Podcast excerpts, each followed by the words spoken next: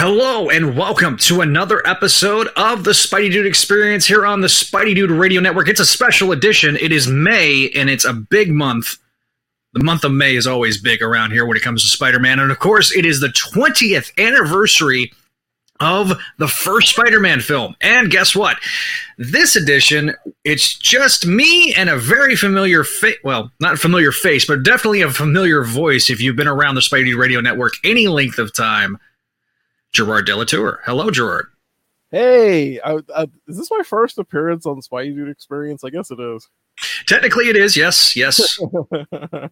It is his first appearance, and we thank you. Welcome, welcome to the show, buddy. And before we get started, though, I do have to acknowledge and thank our patrons at patreon.com slash Spidey Dude Network. We got Vinkman, Scott, Greg, Jurgen, Phoenician, Georgia, and Kale. Thank you guys for your support here on the Spidey Dude Radio Network. Check out our Patreon page at patreon.com slash Spidey Dude Network if you want to support the site. You get shows early, and in this case, if you are listening to this, this has been released the audio edition.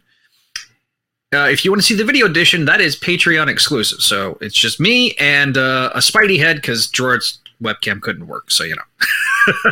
But go check out the video version because it may be a little different than the audio version. You may hear some some extra things here in the video edition that you didn't hear in the audio edition. So check it out, patreon.com slash Spidey Network. Thanks again for, for those that are watching on Patreon, and we will get started. Okay, so this is a commentary that we're doing, right, Gerard? Absolutely. So we are going to um, give some background on how did we get here, and Gerard actually did some research here. How did we get here, Gerard? Oh, dear Lord. So our story begins in the mid-eighties, as as most good stories usually do. As the Spidey Dude Radio Network, because I was born. As was I. I was born a year before all this, this kerfluffle started. So in, I guess in eighty-five, I guess Corman, Roger Corman had a brief uh, option on Spider-Man. And but in nineteen eighty-five, uh, Cannon licensed the character to put into films. Now, if anybody doesn't know who Cannon films are, they were like a an independent in the eighties that did a lot of like uh, action movies, a lot of a lot of Chuck Norris stuff came out through Cannon. But this is around the time they were trying to make bigger movies like uh, Superman four, uh, Masters of the Universe. These movies will come into play later, but basically they uh, licensed Spider-Man directly from Marvel. And in eighty-six, they released a teaser trailer where they announced Joe Zito was going to be the director. Within this unsuspecting city, history's greatest experiment creates tomorrow's greatest superhero, Spider-Man, the movie. A live-action spectacular directed by Joe Zito, based on the characters created by Stan Lee. Um, yeah. That's a weird choice, because uh, he had done uh, Friday the thirteenth, the final chapter, I believe. Which one was that one? Like the fourth, fifth one? I don't remember. And then he had done a couple of uh, Chuck Norris movies for Cannon. So they hired him to be the director. They released a teaser. I believe Scott Leva is the guy in the suit. Correct me if I'm wrong. He had done like a lot of the photo covers. He had been doing the... He was their, he was their stand-in Spider-Man. And... Yeah. The public appearances and stuff, right? Yeah, he did a lot of public appearances. I think he was in The Wedding. I think he was the Spider-Man in The Wedding. And I also know that he was on the infamous holodisc covers from Clone, from the Clone Saga, uh, issues one twenty-five of Web and two twenty-five of uh, Spectacular. Uh, episode twelve of C S C, if you want to hear more on that. Starring me and Gerard. Plugs, plugs, plugs.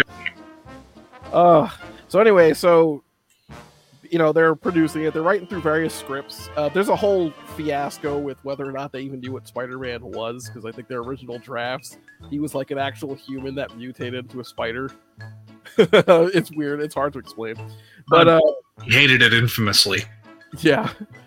Uh, and in eighty-seven is where all this all starts to turn uh, sideways, because in eighty-seven... Cannon released Superman four, The Quest for Peace, and Masters of the Universe, and they're both, like, infamous flops. Yeah. Like, it cost them tons of money. Basically, any uh, pretense they had of becoming major studios died in nineteen eighty-seven. So, they got into some trouble. Uh, a French company called Pathé buys out Cannon.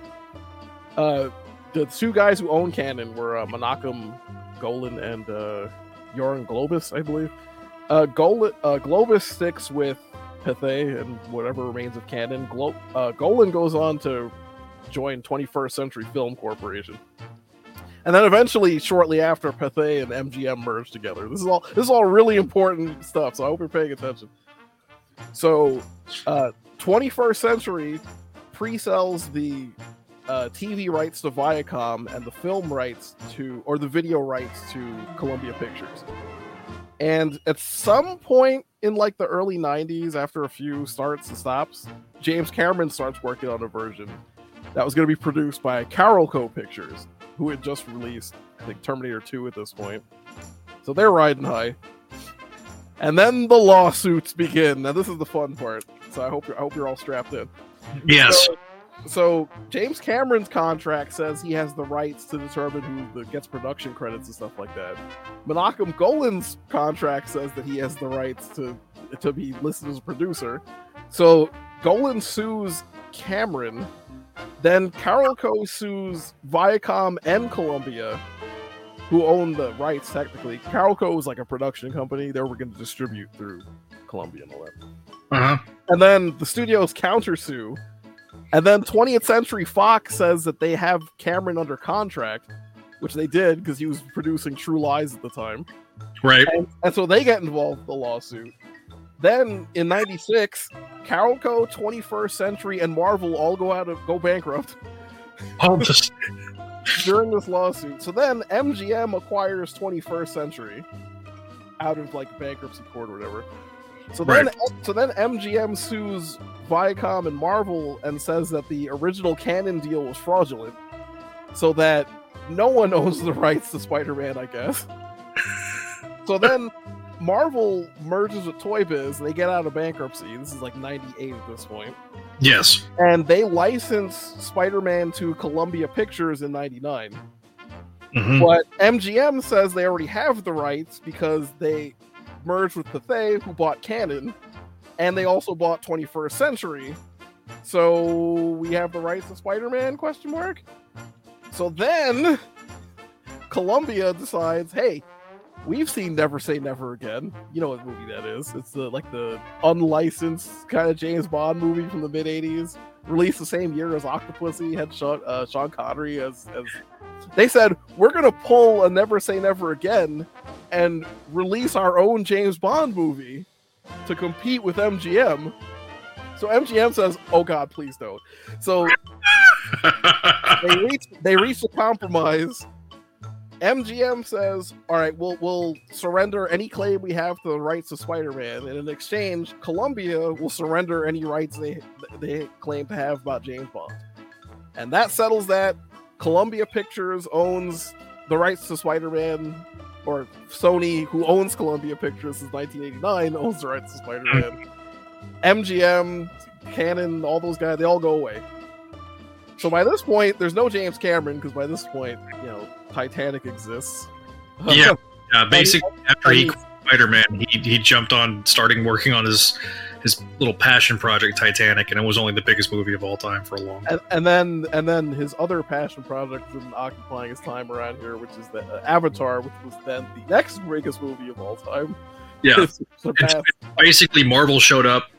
Yeah. Shop and then and then because it never got released in China, Avatar is now the biggest grossing movie of all time. Until inevitably Marvel does like a ten-year re-release of Endgame, and then it just it'll be ping-ponging oh back and forth. I think I but I think out of all of them I've seen this one the most because it was on such heavy rotation on like T N T and T B S. Oh, I would imagine so. I like, think it, it's easy to forget it's easy to forget now, but when this was released, it was the biggest movie ever. Yeah, it set the record for opening weekend gross by quite a significant margin. It made what one hundred fourteen million its opening weekend domestic. Yes, and that was the first time the record wasn't even in triple digits. Yeah, yeah, like it was the first time that any movie went above one hundred million. Yeah. Period. And it's and, funny. It's funny now. A Marvel movie opens anything less than two hundred is considered a failure. Yeah, unless you're doing, oh, it's a pandemic, and then you have that as an excuse. Because, like, Black Widow, I think, would have done better had it not been a day and date type thing. Like, honestly. Uh, I who, who knows? Eternals, though, I, I st- that is the only M C U movie I've not watched. I've watched the action figures on the clearance rack. I knew that was going to happen the moment those leaked. Buddy Universally was like, those look like crap. And they were actually better, like, when you had them in hand. But, God, they were so bad. Anyway, anyway, we're dovetailing. Yeah, yeah, we we have a movie to watch here. Yes, we have a whole movie to watch. All right, so here we go. Uh, so, if you are following along and deciding to follow along, I have it pulled up. Um, I'm going to count down from five, and then we will hit play at the same time.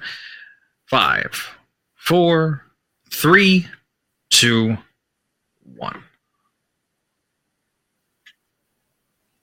Ah, the Columbia Pictures lady. It, it every time I see her, I want to. I keep hearing the opening strains of the Ghostbusters theme in my brain. It's not even the same Columbia logo. Yeah. Now, le- now let me ask you, because our degrees of being plugged into this when it was being made are probably different. Mm-hmm. When were you first aware this is actually really going to be a thing? I remember the house ad. The oh, house. Oh yes, the one at the back. It was like the the ninety-nine early yeah. two thousand somewhere. It had uh, Spider-Man and, uh, and, uh, and Doctor Ock. It was uh, done by Luke Ross. And then it was made to be look like a newspaper. Um, I'll post it. I'll post an Im- a scan of it in the show notes, so that way you can see what I'm talking about. But yeah, definitely a that that was the first time, and that and I had taught. And the thing was for me, I you know I showed my dad, and my dad's like, "Wait, they're finally doing it." And then he kind of he didn't go into like obviously the detail. He's like, "They've been trying to make this this movie for years." Yes. And I remember um, the, uh, God, I remember the No Organic Web Shooters website, which everybody was up in arms about, which kind of related to James Cameron a little bit. And God, they, these opening credits, though, I mean, are so good. Yes. Oh, well, they'll be greatly topped by the second and third movies. Yes, yes, I agree. The second movie, I think, is better than the, than even the third. It felt like the third was kind of the mix between the two. Um, yes. But, yeah, no, I I remember seeing that first image of him, like, crouched and freaking out because it was, like, a semi-accurate or very accurate um, depiction of the costume. Right. And Danny Elfman. Uh yes, I wish. Oh, I wish you could do a commentary on the second one right after this. But I have a lot to say about Danny Elfman's music. Um, as far as me, yeah, I would have seen that house ad, but I remember a distinct. I, I just remember seeing that and being like, yeah, okay, sure, because it had been mentioned in like Stan Lee's soapbox back in like ninety-four or ninety-five when they were doing a Spider-Man movie. Right. And obviously, that didn't happen. That would have been like the Carolco like version or whatever it was. And I remember they're like, "Oh, Leonardo DiCaprio, he's fight," you know, like that kind of thing. Um, I think the first time it really sunk in for me that this movie was going to be real was when I sat down in theaters in December of oh one to watch uh, Lord of the Rings: The Fellowship of the Ring. Yes, and I and they played the trailer for this before that. Uh, we're not talking about the infamous teaser trailer, obviously. This is post nine eleven, so we're talking the actual theatrical trailer. Yeah, and I just remember sitting there, and I, my first thought was, that looks terrible. I didn't like the trailer. Oh, wow. And obviously, I went and saw this in theaters, and I was proven wrong, as we will discuss over the next two hours, as we, uh, by the way, fade, fade into Queens Boulevard over here. If somebody told you I was just your average, ordinary guy, not a care in the world, somebody lied. But let me assure yeah, you, so, um, just like any story worth telling is all about a girl. Uh, that girl. Kirsten Dunst, you know, I remember her from Jumanji. Um, I'd never seen Tobey Maguire, though, in anything beforehand. oh, oh, really? Because I had seen uh, I had seen Pleasantville before this. And when, when people were talking about, hey, Tobey Maguire is going to be Spider-Man, I thought that was perfect. Like, I was like, oh my God, I'm on board. Like, yeah. I love the fact that they use the voiceover narration, though. It's it's odd because this is the only movie that does it. I know. It's it, it that feels like the nineties show and comic books to me, though. I I, I hate that they don't do that in like a- after this. Yeah. By the way, I want to briefly mention for any of you uh, uh, video files out here, this is the only uh, Spider-Man movie that's in one point eight five to one aspect ratio. Mm-hmm. Which, if you have like a widescreen T V or monitor or something, it's pretty much like the fills up the whole screen. Uh, the later ones would be in like film aspect ratio, so they would be letterboxed. Just, just throwing that out there. It's, yeah. it's another weird thing that separates this movie from the other ones. Yeah, and it was also released. Uh, this just tells you how old it is. It was in full screen and widescreen both. Like they had separate editions. Well, this is one of the. Uh, last major movies released on V H S. That's true. I know because I had it, but also at this point, widescreen T Vs weren't super common. This is two thousand two. Yeah, this is all C- for for you kids. They were C R T T Vs. Go look that up on Wikipedia. Yeah, I would have still had a C R T T V at this point. I don't think I got a, a, a H D until oh eight maybe. I mean, they really weren't prevalent until about oh six. I mean, they weren't starting to be like super. They were starting to be prevalent in the early two thousands, but like they were super. They were like something you saw at Best Buy and that you bought, like, and you spent thousands of dollars on that D L P, thinking, "Oh, it's the cutting edge technology," and then it got freaking obsolete in four years. Yeah. Oh. God, the casting of of the Osbournes, though, like, so good. Well, I mean, um, James Franco, who, by the way, is officially canceled, so we better be careful talking about how we how we mentioned this guy. Um, yeah.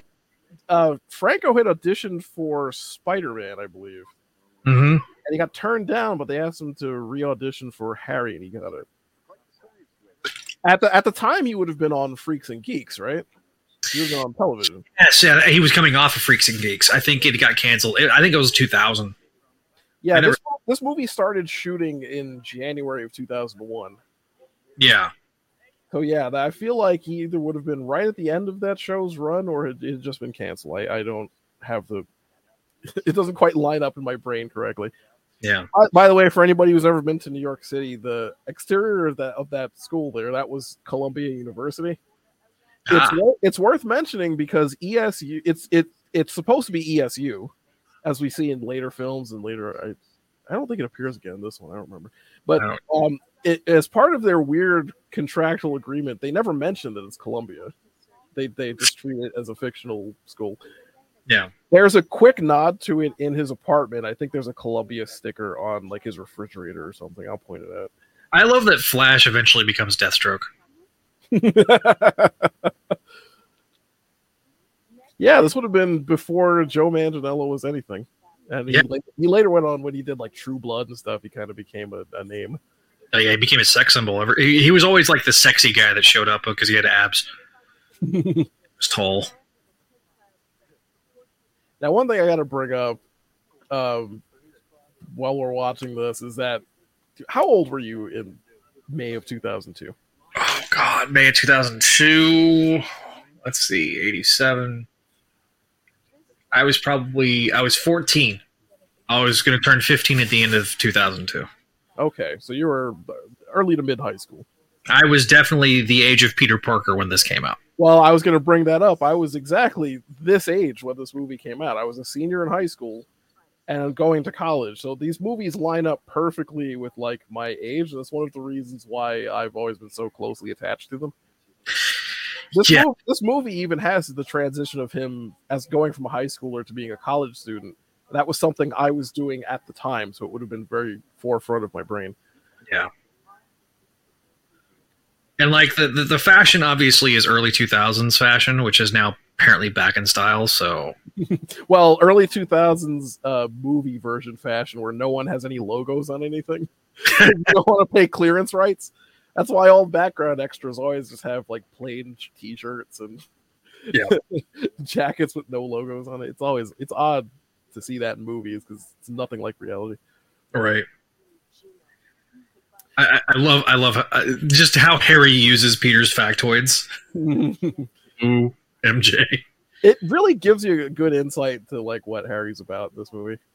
Yes. And we see that play out in subsequent films too. Now, this whole thing with the, the spiders being genetic experiments rather than radiation experiments, this was taken straight out of Ultimate Spider-Man. Yes. Yes, very much so. Um, and, then, and then it was it was wholesale copied in Spectacular in the cartoon, which is one of the reasons I hate that one episode. That I- it was the uh, penultimate episode. Uh, you hated both the penultimate episodes on uh, each season of Spec. Yeah. For different reasons. But I mean, the, the second, the penultimate episode of season one, I mean, it recreates this almost shot for shot. Yeah. The shot of, except that they replaced uh, Mary Jane with Gwen Stacy. I mean, straight up just leaning in, hey, there's only fourteen spiders, you know, that whole thing. Yeah.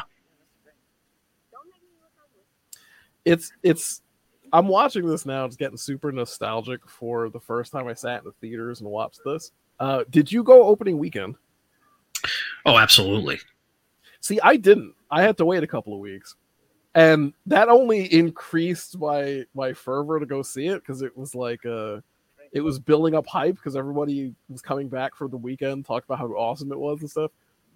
Yeah. And, and it was odd because I was the biggest Spider-Man fan, like probably in the whole school, and I was the only one who hadn't seen it. Right. But when I finally did sit down, it was me and, and my uh two sisters, my mom, my dad, and I just I, I'll bring it up a few times, but they're my mom and dad especially were a good gauge for how the average person reacted to this, because it's easy to forget you and I have known Spider-Man our whole lives. Yeah, most of the people in the theater didn't even know that Peter Parker is Spider-Man's secret identity, you know what I mean? Yeah, I mean, like for me, you know, you've been reading longer than this, but I've been almost it was almost a decade at this point. Uh, I, I, I've been reading about a decade's worth of comics by this point. Yeah, yeah.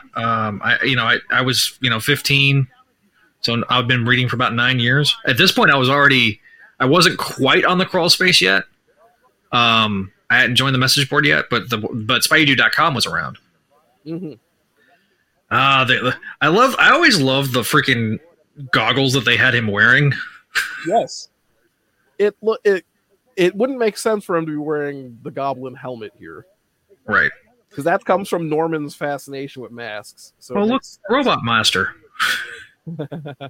Right? I mean, when, I guess, yeah, he would have been Robot Master long before this in the comics. That's right. Mm-hmm. We're talking about Mendelstrom, of course, who's the, the assistant with, in the glasses behind Norman here. Yes. And wait, is that... Uh... Is that the voice of Goliath in the background, the black? No. Okay. They didn't have Keith David money for this. I was like, they don't, they don't have Keith David mugging in the background, do they? Uh, Keith David, a future guest on Voices from the Area Gargoyles podcast here on the Spidey Radio Network. Oh, don't make promises you can't keep. You gotta keep your fingers crossed. Confirmed. Now. So barring a barring a last minute cancellation, uh, Greg has got that secured. By the way, Greg says hello to you. Aww. By the way, this actor here, the uh, the Oscorp board member, the kind of the guy who's holding his glasses, mm-hmm. he was in. Uh, I I can't even believe this. I'm gonna make this reference. He was in Batman and Robin. That's right. He was one of the guys bidding on Poison Ivy. That's right. Wow, what a we we inserted a Batman and Robin reference. Uh Cliff Robertson. Cliff Robertson. The president of the United States in uh, Escape from L A. No, he was, a, he was a classic actor. Um, he actually has a superhero connection before this, believe it or not. Do you know what it is? No, I don't. What is it? He played the Western villain Shame on the nineteen sixty-six Batman T V series. That's right. I remember that. You, now that you said that, I've actually watched that episode. It was on... Uh... Oh, he appeared a few times. I think he was a, a frequent guest in the third season. Yes, he was a recurring villain. And then Rosemary, yes. I mean, just looks straight like a John Romita Senior I, uh, I, I, yeah. I talk a lot about this with people, but the idea that when characters exist in a canon and you know they're going to die, I mean, obviously, the general audiences don't know what Uncle Ben's fate is, but we do. The second he shows up right. on screen, it's really important in movies like this. You got to cast this role perfectly because he's not going to have a lot of scenes. before. Right. You have to be emotionally connected to his death. Mm-hmm. And Cliff Robertson is so good in this role that, like, I, I remember I knew it was coming and I cried in the theater. Yeah. I, yeah. I cry every time I watch it. I might get a little, uh, I might have to mute for a second while we're watching this. It's fine. Just let it out. We, we did that on Clone Saga Chronicles. It's fine. Uh, sickly C G I uh, body there for Peter. Whoops. Uh, yeah, yeah.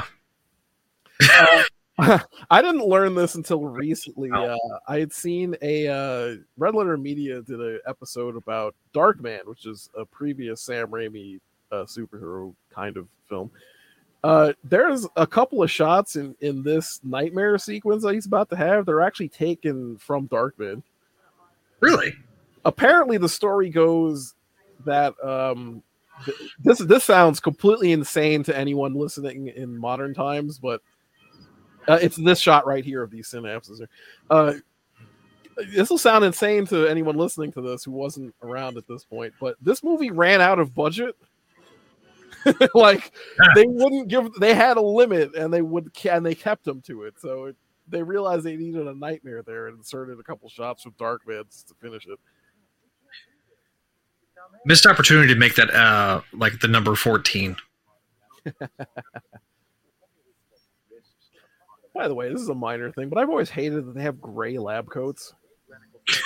It doesn't. No, especially in a dark scene like this, it makes them blend in a little too much. If they were wearing stark white coats, it would stand out more. But, yeah. yeah, I agree. That's, I agree. A, that's a visual quibble. God, he's so jacked, though. Well, I mean, he's an old man, Jack. How old would Nor? Uh, he's he, he was in his forties. He might have even been in his fifties at this point. I don't remember.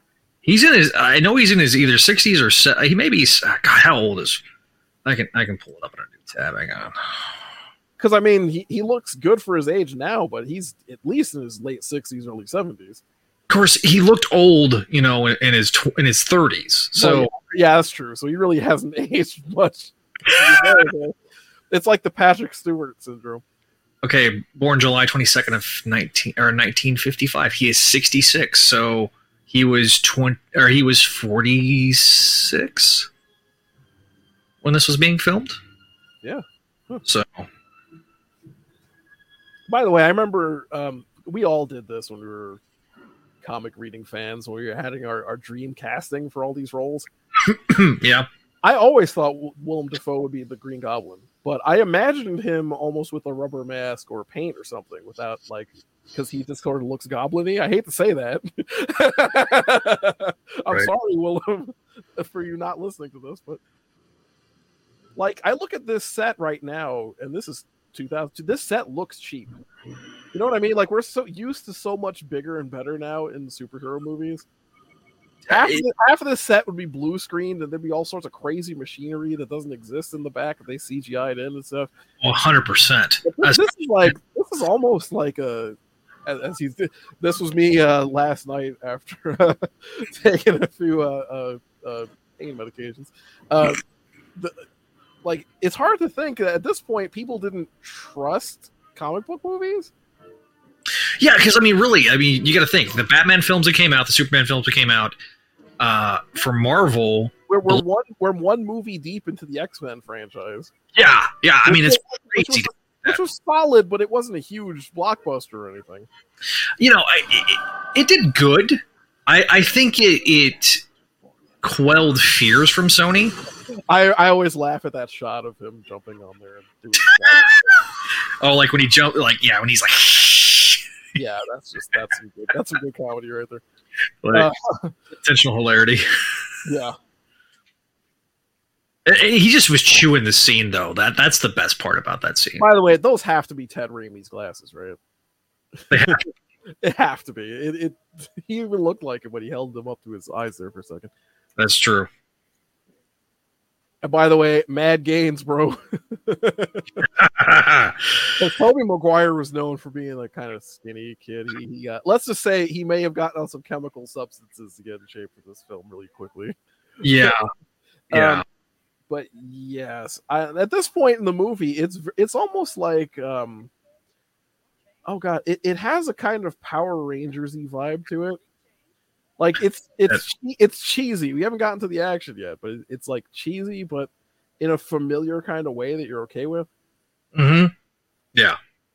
By the way, Albert Einstein photo in the back there. Not the same one from Ultimate Spider-Man, but I imagine that was the inspiration for having it. It's crazy how much, like, for people that sit there and talk crap about, you know, A S M two ultimizing the mythos, or A S M, not A S M two, but A S M. Like, there was a lot of Ultimate influence in the in the Raimi films. Oh, absolutely. Those sausages look delicious. No, oh, I know. Michelangelo. Like, like right here, that that was like the what second to last interaction he has with Uncle Ben. That's the last time they leave. They speak on good terms. And, and it tells you everything you need. Like it, the subtlety in, in the in the script. Yeah, you get their relationship just perfectly.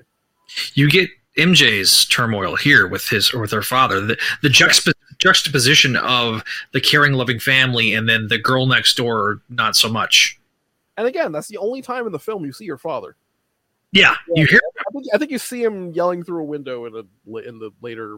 Uh, taking out the garbage scene, but yeah, yeah. Otherwise, you know, you don't get much of her dad either. But that's the point when you when you write and cast these roles. Look, it's my car in high school with with the with the the classic uh, red, white, and blue New York license plates that don't exist anymore.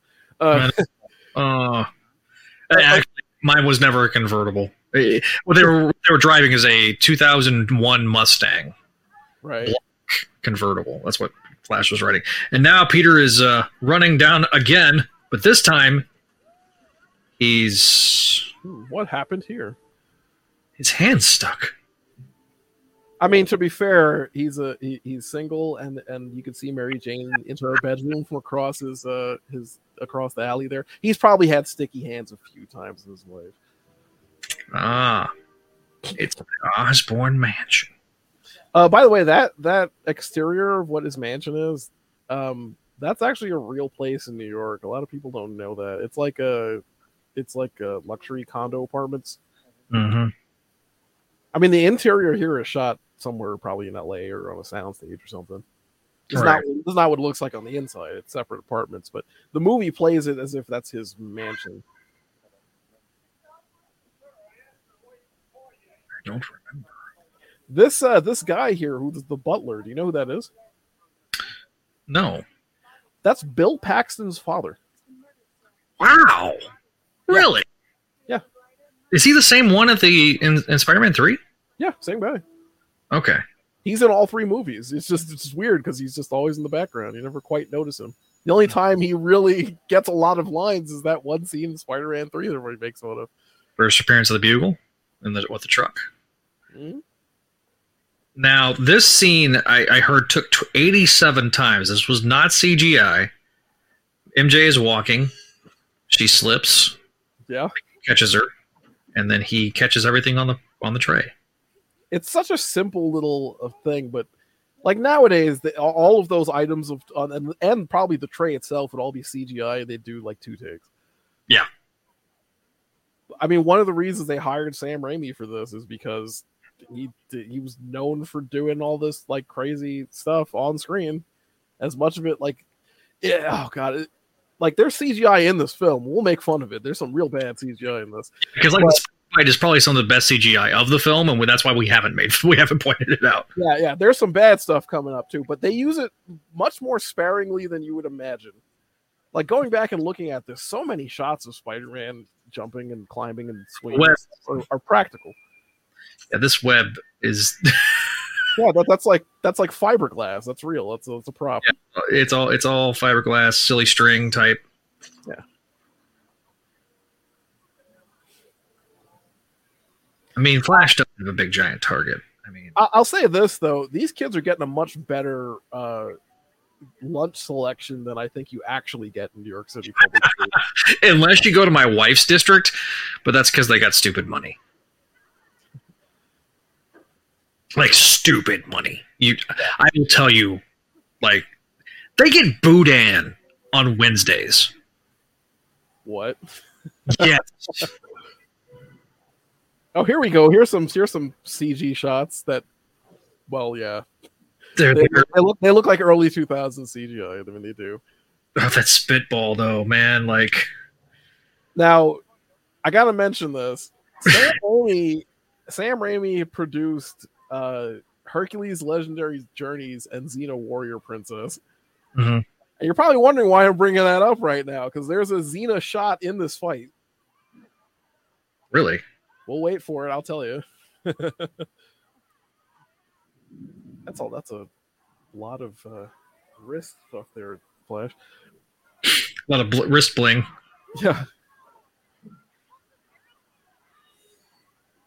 There it is. It's the Xena backflip. Ah. Yeah. Yeah. That's true. It's been a long, long time since I've seen Xena. I think it's been a long time since anyone has seen Xena.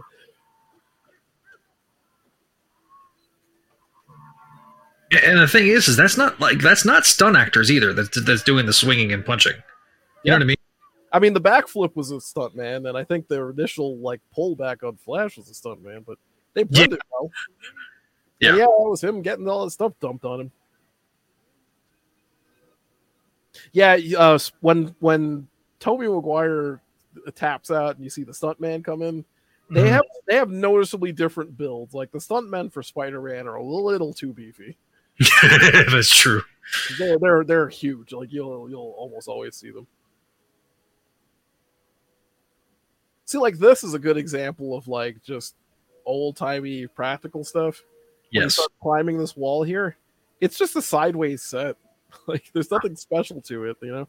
He, he's he's just doing army crawling basically on the set. Yeah. Of course, the little hairs on his hand on his. You know, that was heavily put in the trailer. Mm-hmm. Well, that was probably one of the early, like, hey, we have cool effects because C G I. Yeah, yeah. Like, he's just he's just climbing on the sideways center. Nothing special. Just make it look better by moving the camera around a little bit, do some crazy stuff, and that's it. You know, very obtuse angling too. Yeah, and that's that. A lot of that's to hide anything that might look a little shaky. Yeah. Or, you know, like little thing, like I, you know, I didn't even notice it in that shot, but like the way your clothes hang will be different depending on the orientation. So the choice of what shirt he's wearing, all that stuff factors in. That's the kind of thought you have to put into this ahead of time. And I'll say this about Holland. He does a lot of like his own flips and stuff like that because of his train training with gymnastics and ballet and everything like that.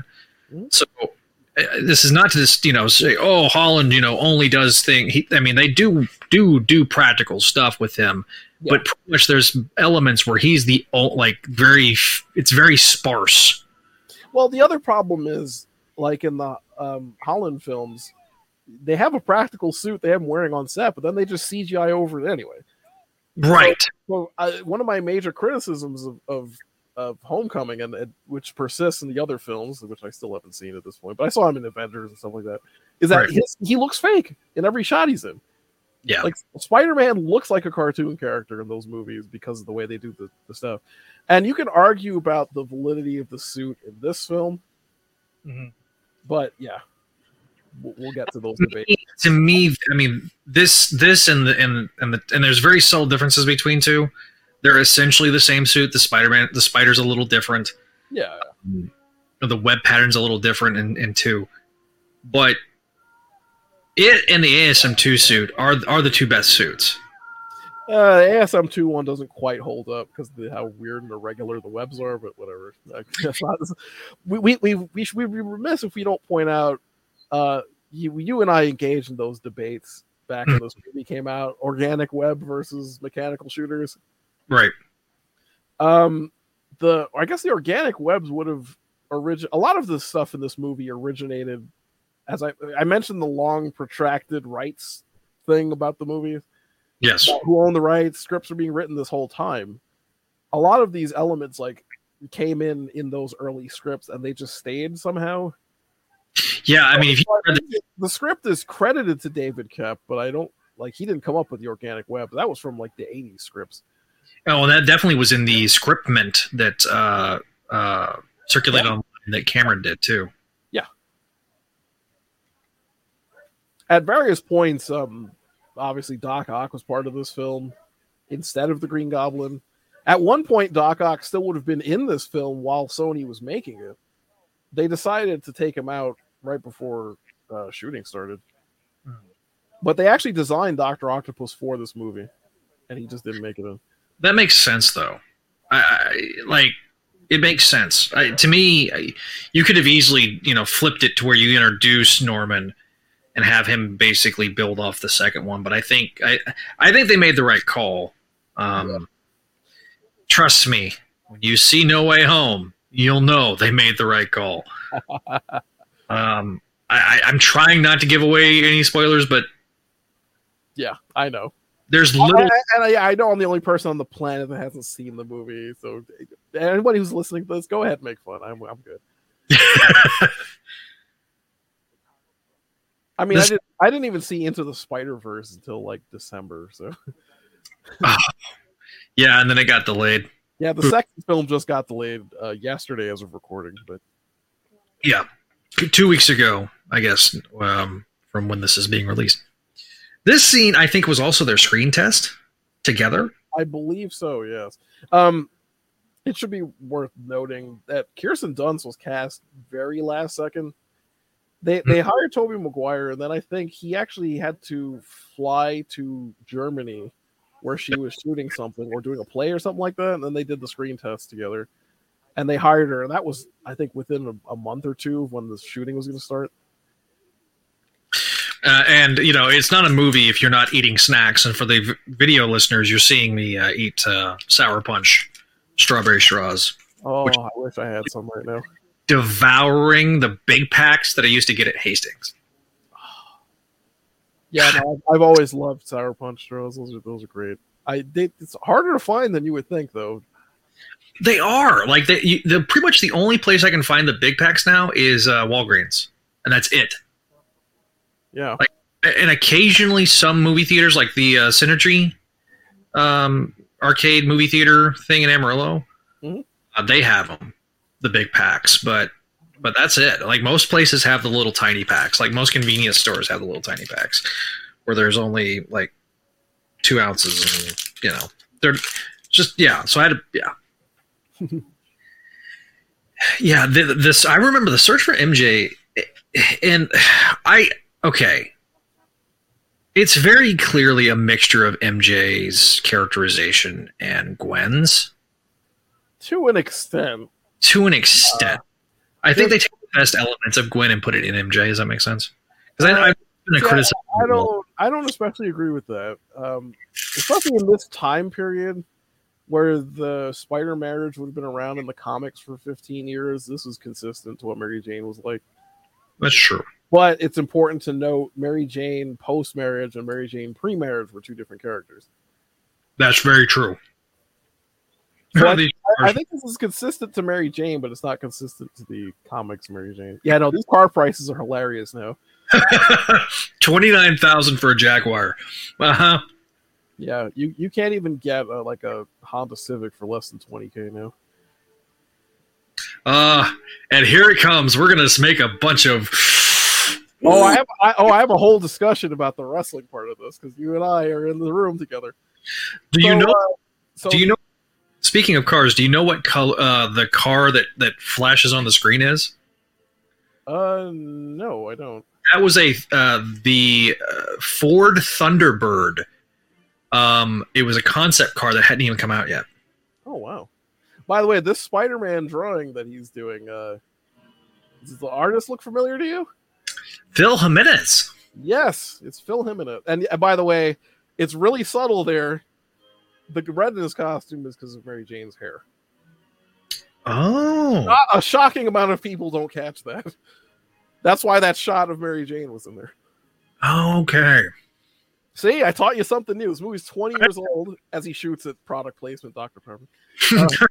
Uh, I had the action figure of this scene. There was, there's a, An action figure of Peter in this outfit. He has a backpack that you can fill with water, and you put it on his back, you squeeze it, and it shoots water out of his wrist. You know who has it? Mutual friend of ours? Still? Um, well, well, me. I still have it. uh, besides you. Uh, Javi. Of course. Host of A S M Classics. Uh, I've been to Javi's house, by the way.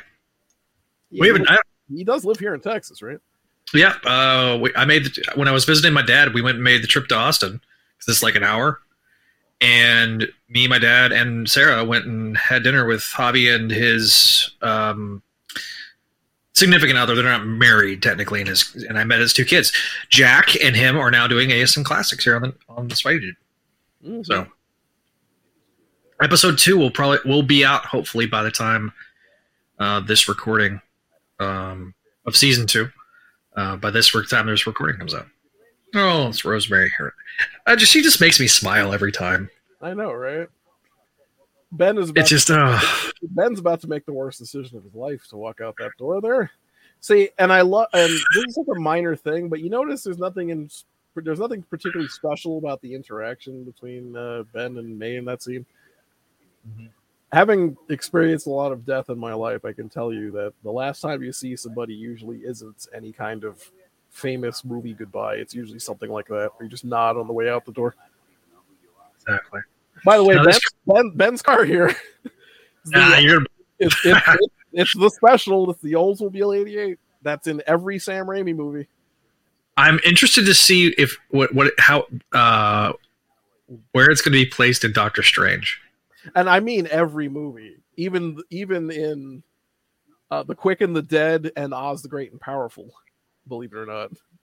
Really? I haven't watched Oz the Great and Powerful. So The Quick and the Dead, obviously Western, they disassembled part of it and made the, the uh, drive shaft into a wagon, I believe. And then in the Oz and Great, the Great and Powerful, I think they just slapped a wagon over the chassis of the car. Or nice. Something along those lines. So the, it's in those, those movies, uh, although they it wouldn't be period appropriate to actually see the car. They had to use the guts, but it still counts. It still counts. Like that's that's just amazing. Mm-hmm. I think the villains drive the, this car in uh, Darkman. Uh, mm-hmm. I know. I think it's Kevin Costner's car in For Love of the Game at one point. Like it, it's in yeah, all. It's, it, like it's it's a it's a very common. It even uh, it, it, it it travels with Ash Williams. It falls out of the sky in the uh, Army of Darkness. Yeah, that's true. I had the "You're Not Superman, You Know" clip. I don't know where I put it though. By the way, last time they ever spoke, and of course they leave on bad terms because Peter said something mean to him. Yep, but trying to impart the defining advice of his life here. By the way, so. He's going to this like arena here mm-hmm. from the where the he was trying to go to the New York Public Library, and yes, it's it's Mach. Watch, yeah. Pay close attention, folks. This is the final uh, Macho Man elbow that was ever captured on, on screen. Believe That's it or not, right? Because he never did. He never dropped the elbow in T N A. No, he only wrestled a couple times in T N A. And, yeah. then, and then he quit because Hogan was sniffing around backstage. And he's like, oh, I'm done with this guy. I'm, this guy keeps following me everywhere. So, and by the way, uh, speaking of Ash Williams, Bruce Campbell in his first cameo here. He's the announcer. Yes. For this uh, wrestling league here. So this is this is this is straight out of the comics as far as like uh, Spider-Man testing his powers against the wrestler. In the comics, it's Crusher Hogan. Mm-hmm. Now, when I, I was.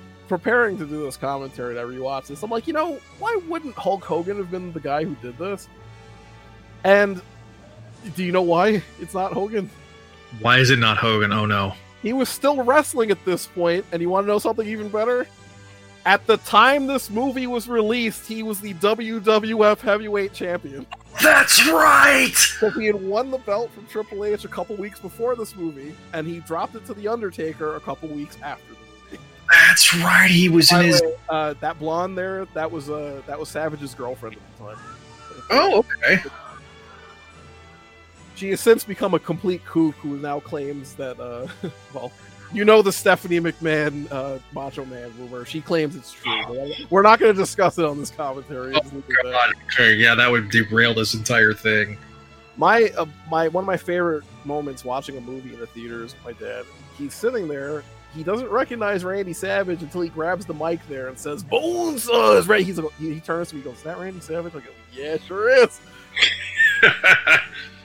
It's weird because he didn't, unless you were watching W C W, you just remember Macho being in like the bright colors and the hat and like, the shades and stuff. He kind of looked like this towards the end of W C W, but yeah, because he was. I mean, obviously he was in the N W O and things yeah. like that. But yeah, this is, far, this is far removed from you know the Macho Man we all know and love. The Human Spider. God, that's such a great first costume, though. I hate that this is one of the only costumes from the movies that's not in the uh, the PlayStation game, the P S four one that got remastered. Yeah, I agree. I agree. The Insomniac one. They they have the Holland homemade suit, but not this one. Right. God, this this one this one talking at the end, she looks like J-Lo. Oh, good lord! I wonder who is. The, I wonder who that guy was. That looks like um, like the the headgear makes it look like it's uh, uh, Juventude. See, I thought. By the way, okay, we gotta talk about this. So pro wrestling is fake, right? We all know it. We know we we know what it is at this point. It was like there was no kayfabe in two thousand two. Yeah, this, this movie treats it like it's a complete shoot. Like this is all real. Percent. About to get his ass handed to him. I don't know what kind. Like, I guess he signed some kind of waiver, like that that Octavia Spencer mentioned to him there. You're right. That's like one of Octavia Spencer's earliest roles too. Right, back when she was just an extra or just a part-time actress. Thankfully, she hit her career. She, she became big later. Right. But it took a long time. It's one of those. the, the, this entire scene is just hilarious. Oh, by the way, uh, Spider-Man, you're canceled in, in the twenty twenties for insinuating that Bonesaw is a homosexual. But anyway, uh, like, so let me see if I understand this right. So, get in the ring for three minutes, you win whatever the money was. I can't even remember how much it was.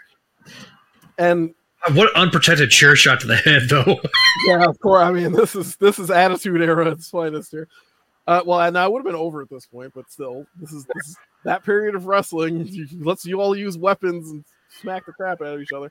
It's not uh, how the matches work, though, guys. By the way, Randy Savage got hurt for realsies, I think, when uh, they did this move where he gets kicked into the cage here. Right there, I think he actually hurt himself. He's already hurt his neck there. Uh, so hold on. The ref slid in under the rope and counted a pin that Spider-Man didn't make. Like, as a wrestling fan, this greatly offends me. I don't know what's going on here. Like, the, I mean, had he came out and, and like, you know, not even made the count. Yeah, I don't know what that was. was yeah, it, like, was, was it was it a, a knockout victory? Was it a the brutal? No. Like, he would be like, it's over, and then, like, you know, knocked him out. Uh, this, this is such a great scene, because it's very subtle mm-hmm. in how it's delivered. They add the bit, I missed I missed the part where that's my problem. Mm-hmm. Became an echo line for, for what happens shortly thereafter. And, by the way, those are some awful frosted tips. If you're gonna rob somebody, you don't make your hair look that distinctive, okay? And even better, wear a ski mask for crying out loud. Uh, God, yeah, this hair is so bad though. So of course, stop that guy. So the difference, obviously, is that the the, the cop was chasing after. Now hold on. Oh, oh yeah, yeah.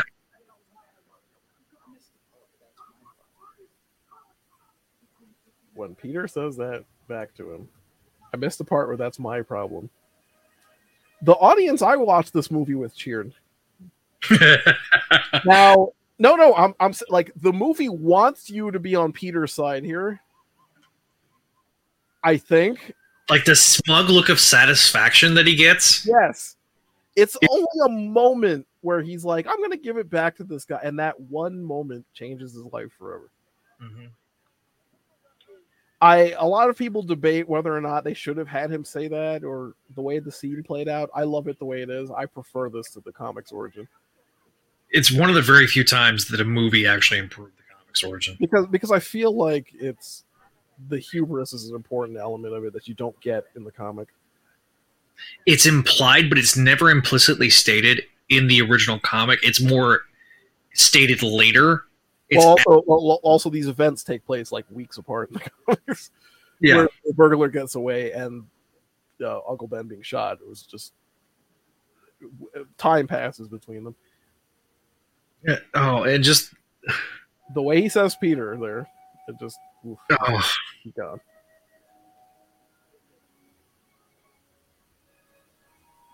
And again, we've known this guy. We're only forty-four minutes into the movie. He's been in what, like three scenes? Yep. I don't think there's a better gut punch in any superhero movie than that one. No. I I, I think absolutely. I, I think there's emotional scenes. I think the scene in Endgame when Tony dies, I think, has a similar effect, but that's because you have... Well, yeah.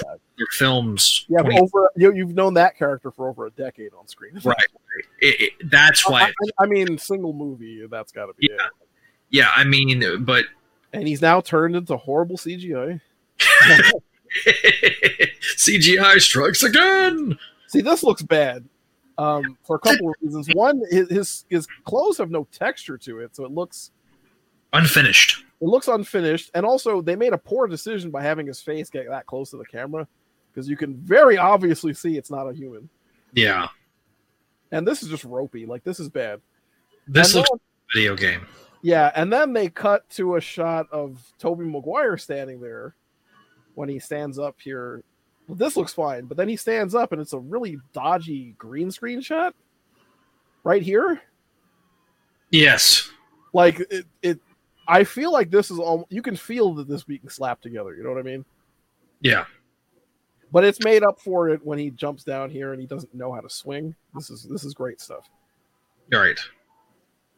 Now, um, w- would you have played the video game on the P S two at this point? Yes. So in the video game, there's a whole side thing about him tracking down the burglar. Like, this takes place over a span of time, right? And it's weird because it almost matches the comics more than this movie does. Mm-hmm. But I've always felt weird about that. I don't, I don't know. It's really I, I'll tell you, the game was okay. Um, I also had a Game Shark too, so like when the game came out, um, I had unlocked everything. Oh, so okay. uh, I played it on P S. I played on P C first, and then I eventually got a P S two copy, which I may have played at your house at one point uh, when I moved in. Yeah. And, yeah, I remember that game is so hard. It wasn't until the second one where you got the kind of open-world Spider-Man game formula that was now, like, the standard. Yeah, absolutely. I haven't quite figured it out at this one. It's just weird to talk about because, like, movie games are not a thing anymore. No. No. They sort of died with the early M C U movies that were, they made some, Sega made a games out of like Captain America, Thor, and I think Incredible Hulk. Yeah, and they were all horrendous. No, I like the Captain America one. That was not bad. The Iron Man ones were bad though. Oh, the Iron Man ones are terrible, and Thor and the Hulk ones are all bad. So that was pretty much the end of that. There there became a point where the time it takes to develop a video game exceeded that of the time it takes to make a movie. So it's no longer viable to make a video game based on a movie. No. Although if you throw on the Raimi suit in the P S four Spider-Man game, it's a pretty good, uh, you can really pretend pretty good. Oh, good. Now, I, I am waiting now for the P S five bundle, inevitable bundle that will come out for the the, the Spider-Man P S five. Yeah. Um, that remaster is excellent, by the way. Yeah. I, I and I haven't played Miles yet.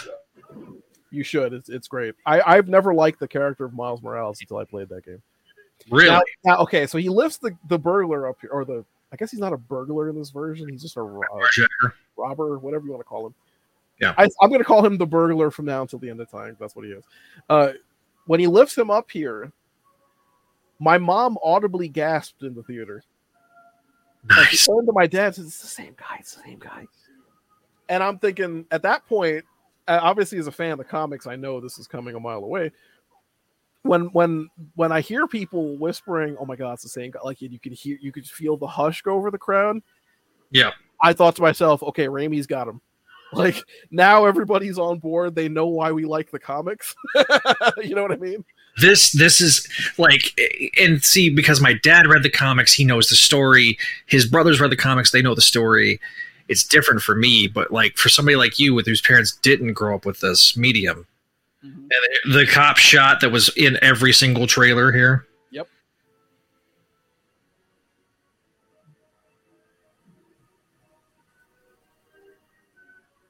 Spidey sits on top of the Chrysler Building, which ended up becoming a visual motif with this series. I think they actually referenced this um, in the uh, P S four game. Yeah. No, they referenced this in uh, No Way Home. Oh, really? Okay. Oh. Uh, there's a oh, scene... Wait, that's, that's in the trailers, I think. Yeah. Well, no. They actually... There's a little subtle thing where uh, they the other Peters show up and, you know, Ned and M J ask, where's... You know, is there a place that he likes to go? And then uh, Toby looks over and says, "Me, for me, it was the Chrysler Building." Mm. There's a lot of that in uh, No Way Home. By the way, uh, so obviously the Chrysler Building is in the Spider-Man P S four game, and he actually takes Miles there to train him at the end. Mm-hmm. That kind of end of credits thing. Right. Uh, they lost the rights to the to the likeness of the film, so it's not in the Miles Morales game. Oh, no! Oh, no. The the building's ownership changed, so they, they and the the new, the new owners don't want to license it. They were able to get it into the remaster because that was the same contract, but they, it's not in the Miles Morales game. That sucks. Yes, it is, because that's specifically explicitly where he's like, "Go here to train." So the, the crazy thing is, is that they do have like an exoskeleton that's similar to this. Oh, now we got to talk about this. Um, the we we know about the prototype kind of animatronic goblin mask that we've seen the video of that people go crazy over. Um, what is your thoughts on that?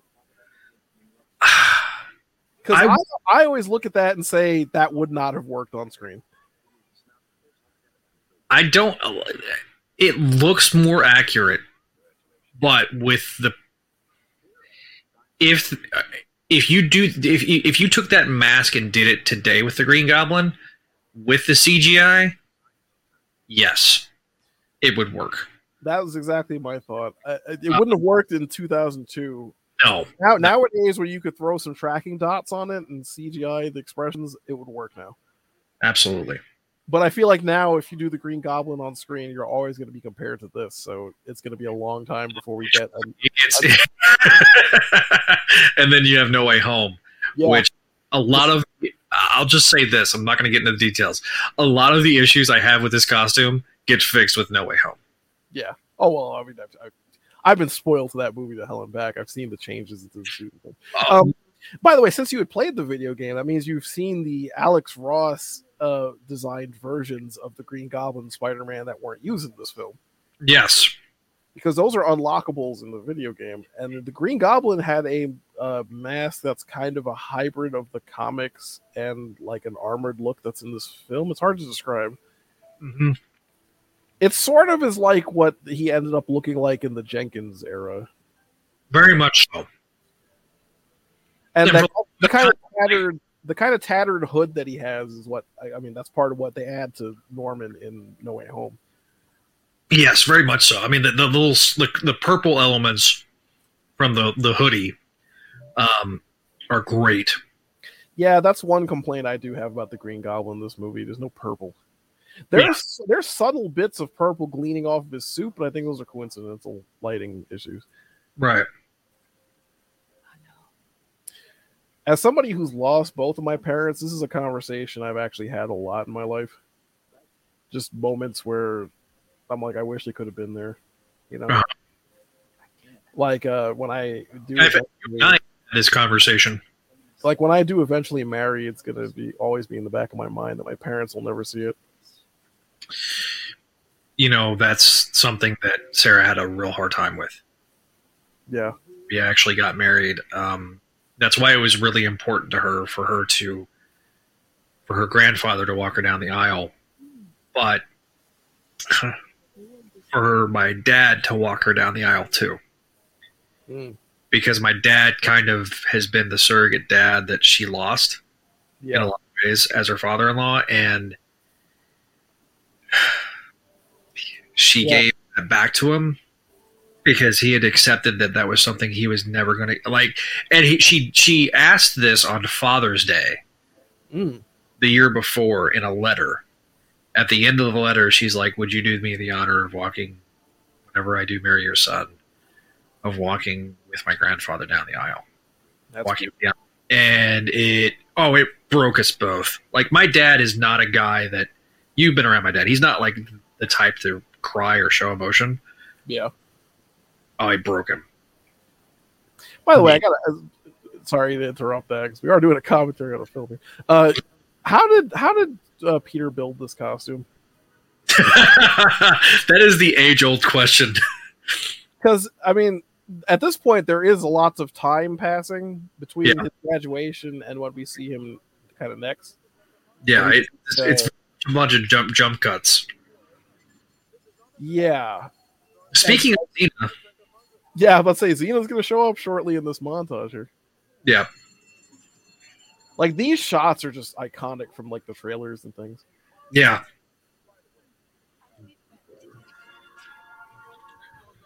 This is very much the uh, montage from the original Superman film. Very much so. And by the, way, by the way, there's comedian Jim Norton. He stinks and I don't like him. It's weird seeing him in this movie if you know what his brand of comedy is like, because it's very much... There is, there's, there's Xena. All right. Legs kind of hot.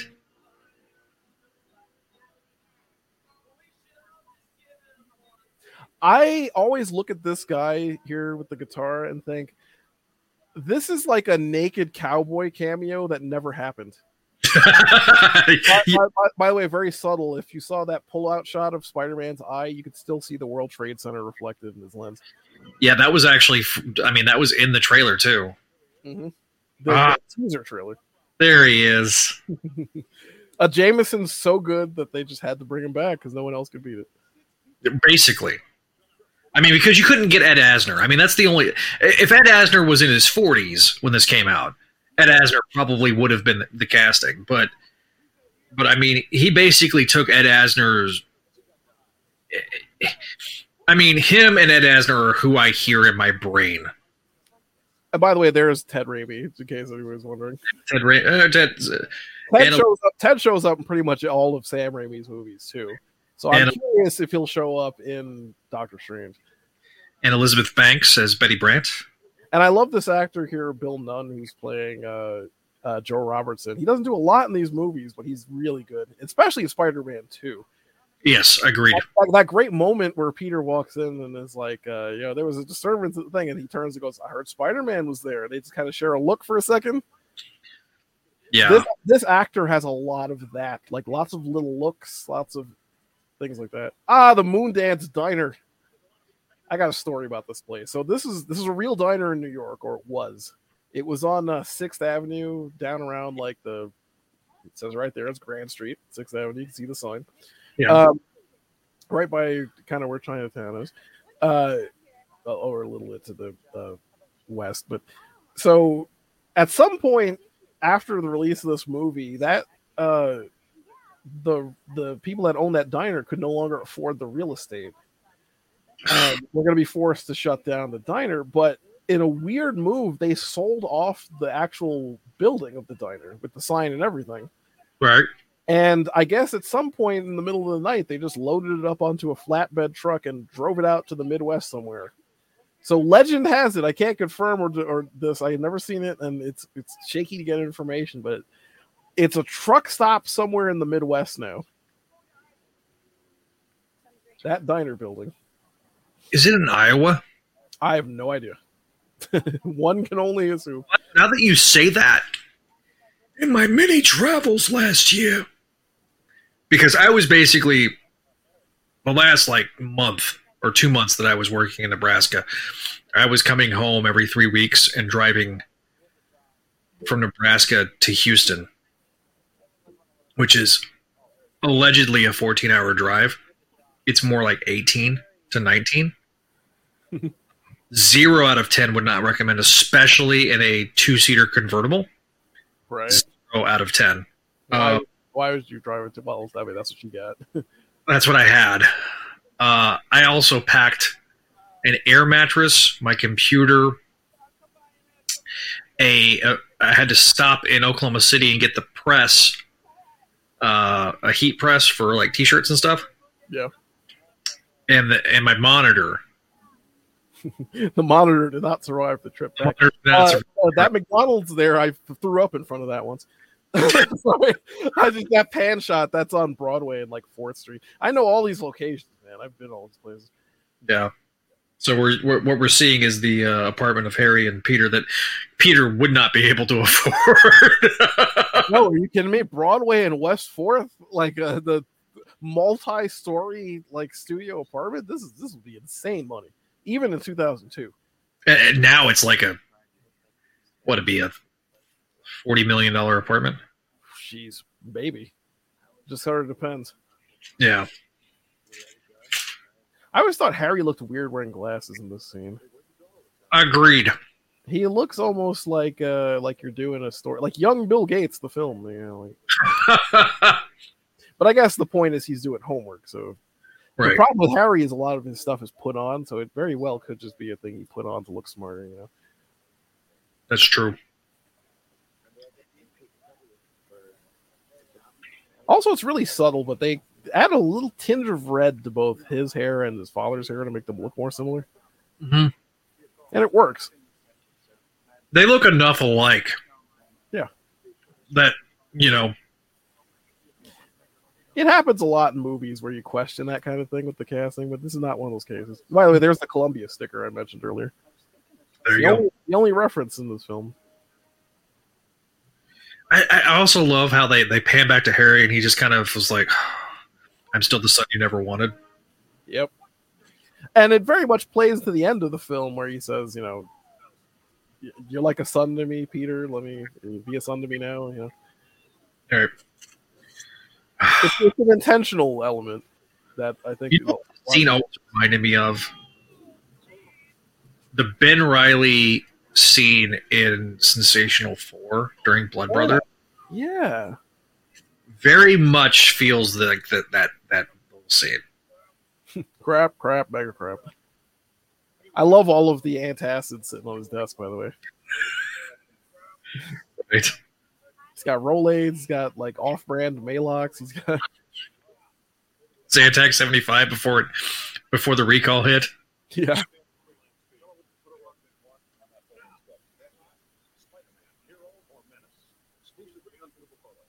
Also, should mention the Daily Bugle offices in this uh, movie are in the Flatiron Building. Mm-hmm. It's you'll be shocked at how many people aren't aware that the Flatiron Building is not actually a newspaper. I mean, it looks like it should be. Like, the lettering and stuff is just C G I'd onto the outside. Like, right. By the way, okay, I gotta mention this. There's a you see her walking around in the background there. That short-haired actress in like the pantsuit. Who is that supposed to be? Because she's been she's in a couple of scenes in this movie. It's it's odd. Like, is she supposed to be somebody from the comics? Because Betty Brant's there. Hi, Grant. Uh, yeah, that would be uh, problematic if they cast a white actress. Wait, wait, wait, wait. Um, uh, who was the who was the uh, who was the editor that Joey Mercado? Uh, I mean, okay. I wish Josh was here. I, I, I mean, Kate Cushing, maybe.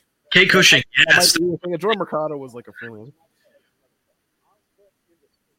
I, I love this. Like, all right, everything's doing great. Uh, the business is doing great. Everybody's like, all right, you're fired. What? God, this scene, uh, like in retrospect, like because like we see this scene play out so many times, including in Iron Man one. It doesn't make logical sense. So I guess what's happening here is that they're selling the company. They're selling it to Quest for some reason. This makes no logical sense. Like, it'd be Like, this is where you bring in a Roxxon or a, a Stark as a as a cameo reference. Yeah. Or well, even it's just weird because they even mentioned so the Green Goblin bombed Quest's uh, prototype test, so they went up in flames and they don't have the government contract. So you would think that would be like a devastating blow to the company, but it isn't. They're actually just like, oh, we'll just buy our competitor. Like, that doesn't happen. You know what I mean? Like, the, yeah, like that's yeah, you're seeing this play out. And, and granted, this is when this is being recorded, but you're seeing this with the Twitter whole situation with Elon Musk. Yeah. Like, like, yeah, I would imagine in this scenario, Norman Osborn would still have controlling voting share in his own company. Yeah, exactly. Like, well, you couldn't force him out. Like, you can't, you wouldn't be able to just be like, all right, Bill Gates, you're out of Microsoft. Like, you know, like, like if he'd done something publicly embarrassing, it would make more sense. But because he didn't do anything publicly embarrassing, th- in there's fact, in fact you're going to get the contract because Quest isn't. Exactly. Or unless they're just pulling the contract entirely, in which case that wouldn't hurt Oscorp either. It's just it's just weird. God, by the this- way, okay so, okay, so we're in Times Square, except this building is not real. Yeah, this is all C G. Well, no, this is like a set somewhere on a soundstage. Yeah, the, the the the well, I'm talking about the like the the wide shots. Oh, okay, yeah, yeah. Like this building here with the balcony, that's this isn't real. But then the rest of everything around is, except obviously they C G'd some of the signs because you know uh, contracts and product placements and things. Also, Ma- Macy Gray. Yes, very much dates this movie into a place in time. Very much so, but she also had a song on the soundtrack. Like, to me, this is where you should have gotten Chad Kroeger. Well, I mean, she's singing the song that she has on the soundtrack. In the yeah, I know, but like, come on, you couldn't have the the dude from Saliva and Chad Kroeger to play he- play Hero. Come on, I don't know, it's weird. By the way, um, correct me if I'm wrong, because I'm remembering the toy lines for this movie. Because this movie was also a merchandising juggernaut, as we mentioned a few times. There's the Singular Wireless sign. Boy, that dates us. Because uh, they had video games, they had the, the tie-in comics, they had action figures. I I was that Mary Jane in this outfit was, I believe, the only Mary Jane figure in that toy line. Yeah. Well, weird choice. Also, they use that for the doll, too. The doll version has the same dress. Yeah, it, it's odd. It's a very odd choice.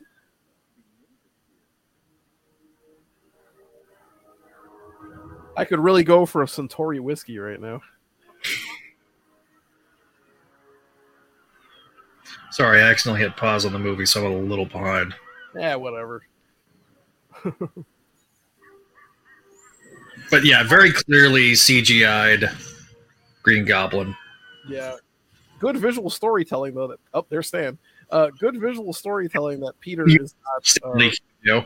Yeah, Peter is the only one not running away, he, where he's like looking up and you see everyone turning around. That's really good. Uh, little hero shot symbolism stuff there. That actually was a direct reference to Superman one. That's oh, their. Yeah. This, they, uh, yeah, I very distinctly remember them calling it the Superman pose, and they—that was a very special pumpkin bomb. Yeah, it's weird because oh, oh, hold on, because you paused it, but you're a little bit ahead of me. Let me just uh, hit that ten second skip. Okay, there you go. Uh, yeah, I don't. He has this like that super pumpkin bomb that just annihilated those guys, but he didn't use another one. Come on, Billy. Move, Billy. Yeah, yeah, move it, kid. What are you doing? Yeah, very much all that is like, you know, C G I. It's also funny to watch this if you remember. I, I think it was a couple years after this where the uh, the at the Thanksgiving Day parade, uh, one of the balloons knocked over a light pole and it fell on some people. Nice. It, it's almost, I don't remember exactly when that happened in relation to this movie, but it's very reminiscent right here. Yeah. I'll say, oh God, that, that C G I is so bad. Yeah, it is. And it, it was because the lighting doesn't match. That's, that's one thing that's just, that's just improved oh, over time. The goblin ass memes. Yeah. Uh, but but th- this is also the scene where you see the purple twinge, uh, especially on the top of the helmet. Well, there's purple in his glider also, I forgot to mention. Yes. That was their attempt to do it, but I don't think that was enough. It's, it's the costume is a little too uh, green. It's a little too the, the, the, the way people mockingly refer to it as his Power Rangers suit, and I don't think that's an unfair criticism. No, it's not. I mean, it, I, it very much looks like a suit that came from the late nineties, early two thousands. Yeah. The armored element also kind of very much gives people the vibes of um, the Power Rangers movie. Yeah. Yeah, I mean, I could see this guy in a scene where he's talking to, you know, Ivan Ooze and... Uh, Uh, Goldar, and he's like, "All right, I'm on your side."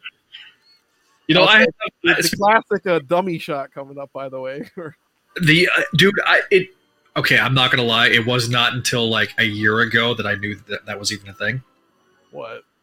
The dummy shot. Oh my good lord!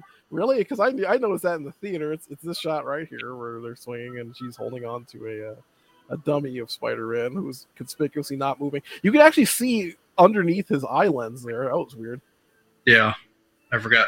Like ah, uh, Saint Patrick's Cathedral. At the time this movie was released, uh, my graduation was there about a month later. Yeah, I. Uh, and then four years later, I actually sang there in the choir. Uh, when we, uh, in, or no, three years later. That's right. You visited me. Oh, no, uh, two years later because it was two thousand four, right?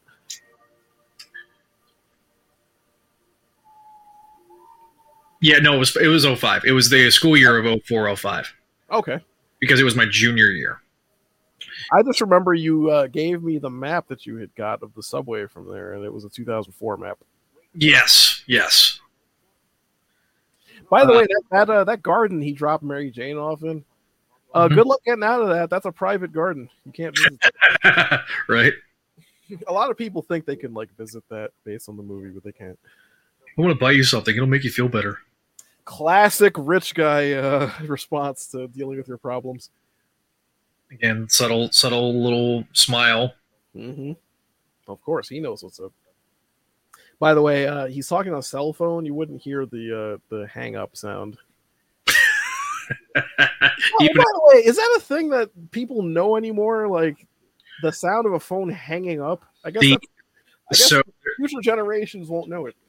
There's a whole thing on like social media right now where you ask a kid,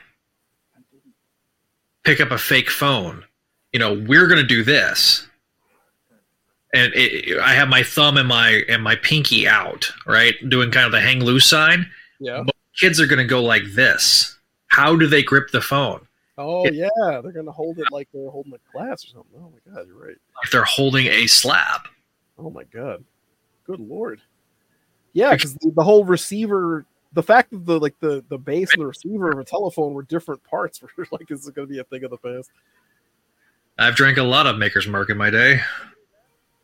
I love it's a subtle little thing, but Harry picks up that habit in the second movie. Uh-huh. By the way, a painting of, I guess that's Emily Osborne back there. Oh. Never noticed that. I mean, there's a big painting of Norman that's like featured in this film. Of course, yeah. Well, of course. I mean, it's Norman Osborn. He is the one that would have the hubris to paint himself or have himself painted. Uh, creepy masks. Yep. That's... By the way, there was a speaking of the toy lines, there was a good uh, toy of that chair with the goblin mask on it that you see later in the film where he's talking to himself. This is kind of the first time he does it. Yeah, there's, there's in the reflection you can see that's definitely Emily Osborne. Yes. Sitting in that same creepy chair I was just talking about. God, this is such a good scene. Yeah, this kind of acting is really hard to pull off, isn't it? And just from a technical perspective, shooting this in a way that doesn't reflect any of the crew in it. And you let... Because um, Willem Dafoe is just playing off himself there. Really smartly executed.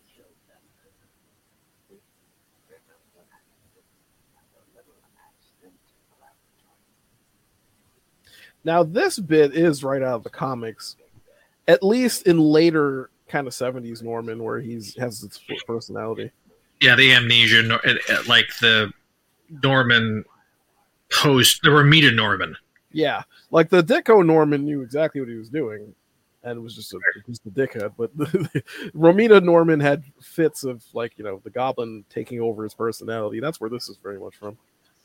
There's actually a great story. Um, John Romita Junior met with uh, Sam Raimi prior to this film, and he was going to offer his services as a storyboard artist. There's that short-haired actress again.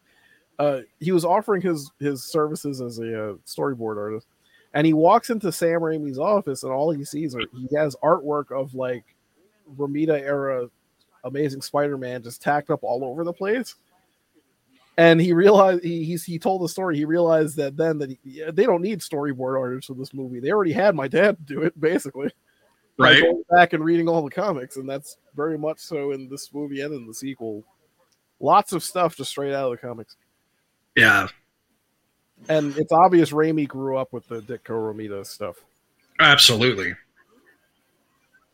Although there are influences of Ultimate and Gab Gabia, or sorry, Gorbachev out, uh, and what's the name in on that uh, newspaper there.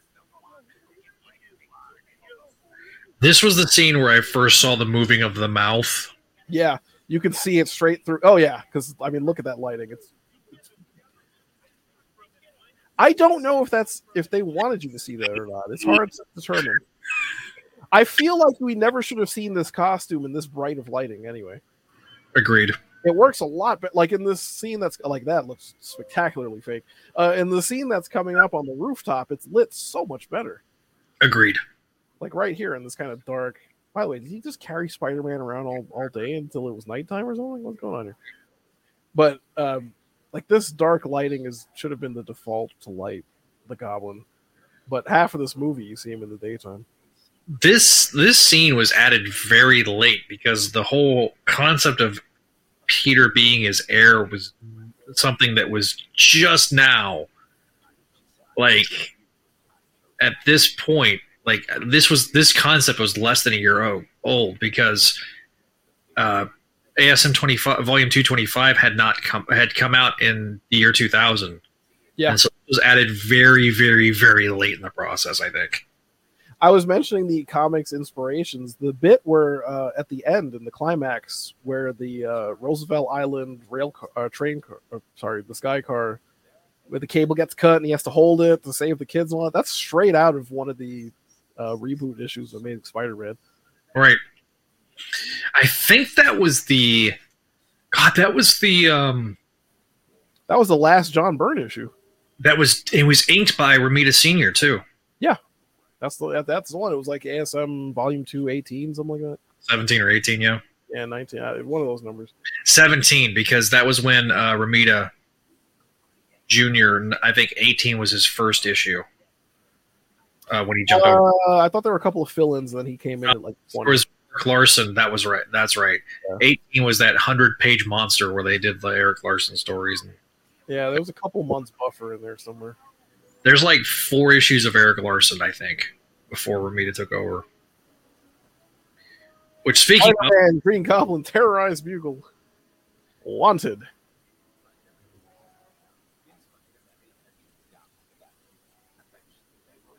In spite of everything you've done for them, eventually they will hate you. Very much a, uh, a credo of the comics. Oh, boy. Calm down, boy. We'll we'll we'll have a couple things to say, but keep it. Try to keep it a uh, P G or something. Oh uh, yeah, I know.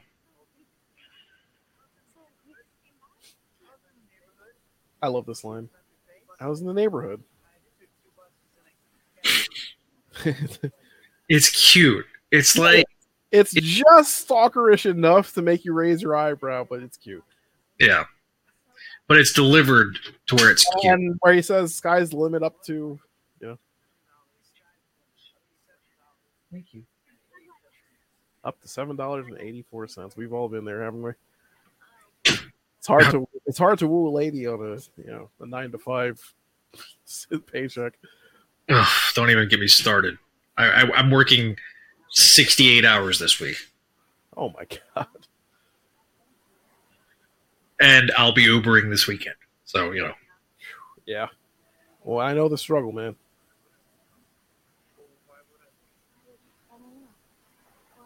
She is totally playing him right now. Of course. And she knows this, this sort of this sort of repartee is what makes the relationship in the movie work. Right. Because, again, a lot like him and Uncle Ben, you don't get a ton of it. Because, I mean, it, it's it's hard to think about this now. This movie is just, uh, like, pretty much two hours flat. Yes. Which, for, it, like, in modern times, it's hard to find a superhero movie that's under, like, two and a half hours. Yeah. You just, and th- and this is has to manage to get his origin into the movie and all that. So, yeah, there's a lot of a lot of elements that have to be... By the way, okay, so I mentioned Red Letter Media. See that Roadrunner-looking thing that's on the wall there under the light? Yeah. That's the tattoo from uh, Raising Arizona, I think. Nice. It's weird. Slightly redesigned, but whatever. So these thugs here... Um, yeah, that movie's about to go in a really dark direction, because, I mean, like, we're we're not touching on it, but that was like a... He is stopping a rape from happening, basically. Yes. And this is, considering how generally light and soft this movie is, that's really dark territory to go into. That's very by true. Way, by the way, classic goof. Those windows just broke. In this shot, they're fixed. Did you notice that? Yeah. There's a trap door somewhere in that wall there that let them do this. Every boy at this point became a man. Why? Because poor Kirsten Dunst. I know. It, it, yeah. Her nipples come out to play. Grape smuggling. Uh, no, I remember seeing this on like a like a big like almost IMAX screen, and it was a uh, yeah. Her nips were bigger than my head. uh, I'm not gonna lie. This was in, this was in the trailers, and it was on Spidey dot com. Yeah, I, I remember that shot in the trailer, and I turned my head sideways. It was there for half of a second. I was like, whoop. But. The poor girl, I mean, the amount of rain they dumped on her. And, and the thing oh, is... I mean, it's not just poor girl. It's going up his nose in this shot. I was going to say, like, like I was about to say, th- this is the most iconic moment of the movie. It's the most iconic moment of the trilogy. And let's face it, we've all tried to replicate it with our girlfriends. um, But yes, I mean, she's literally giving him mouth-to-mouth in this scene. And the thing oh, was, nice, nice, uh, nice pervy down the blouse camera angle there, Raimi. But I, the thing is, is that I'm pretty sure she was also wearing a bra. That's how cold, like that. I mean, it was that. Yeah, that's it, soaking wet. But you know, all right, let's move on from that so we don't have to get this. I mean, but you know, we gotta, we had to have to talk about it. I mean, of course on. We did. Hey, at least I didn't ask the question. Which was? Oh, oh, oh. Uh, I, I, I'll put it in the chat window.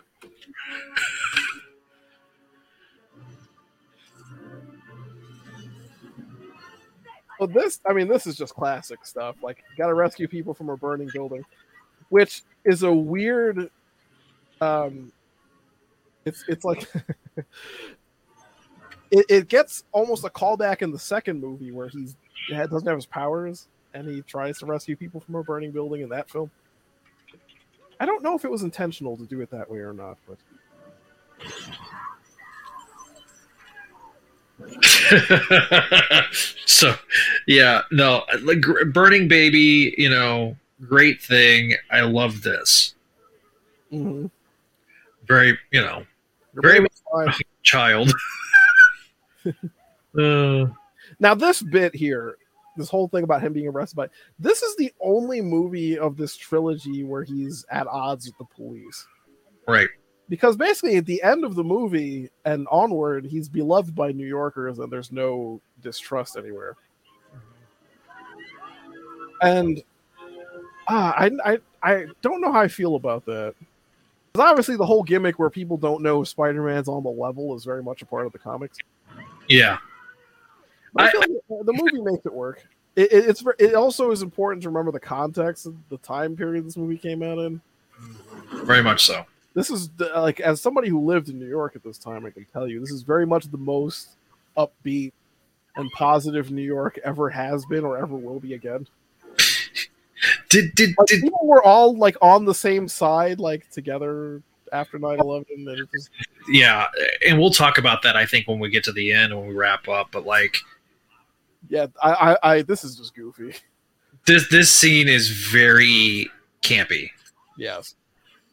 And it's weird because the movie generally isn't campy, except in the scenes where Green Goblin's on screen. Yes. This movie has a reputation for being super corny and campy, but I I, I don't see it until until like we get more of the like the Norman stuff. By the way, this is the kind of thing I'm talking about. Look at how beefy the, the, this like stuntman is. Right. I have a hard time believing that that's Tobey Maguire in that suit. Even right. though I know he's in good shape when he made this movie, but like, but no, like, like I would believe it more in two than in one because he had bulked up quite a bit between one and two.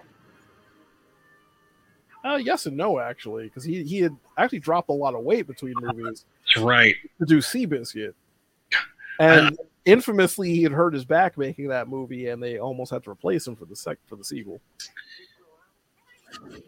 Dude, can you imagine if they had have had to recast Spider-Man in the second like movie of the franchise? That would be so odd. Work was murder. That's a line that I still use to this day. Like, my sister and I use that as a running gag. Like that that and uh, what was it? Uh, two weeks in two weeks we'll have lost the contract to Quest. Like we we two weeks is something we always say like that too. Uh, Norman is very much meme fuel in this film. And his, is... his creepy pervert face that he's making there.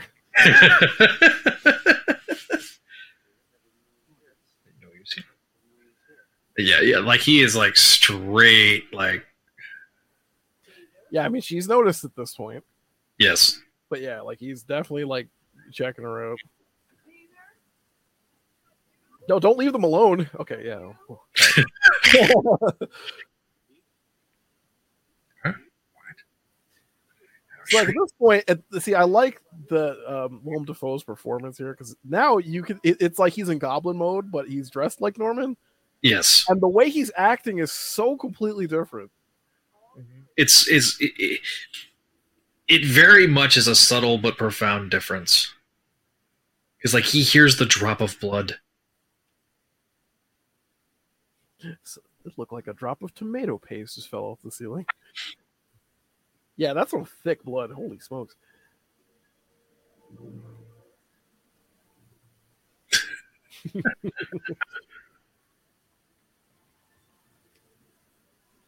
Yeah, there, there's some classic off-screen teleportation happening to make this scene work, but I'm okay with it. Yeah. It's not nearly as egregious as it is in most Batman movies.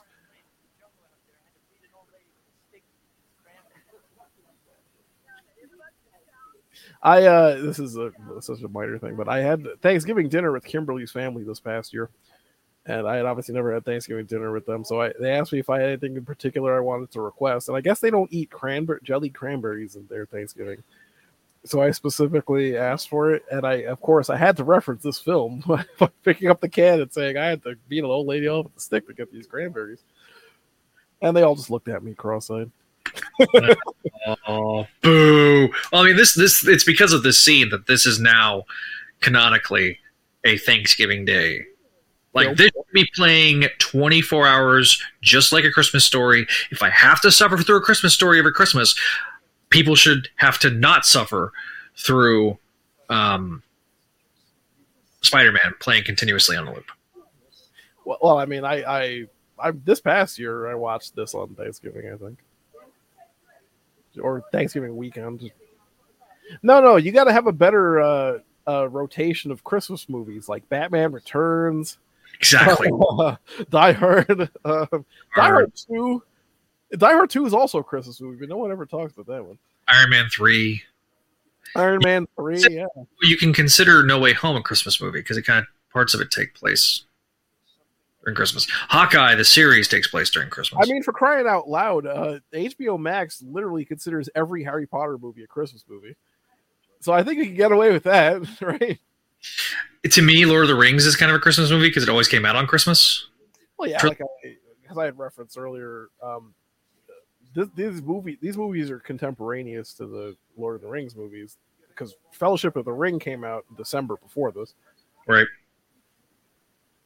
This was the number one movie of two thousand two, which is notable because Two Tower or Two Towers came out that year. Yep.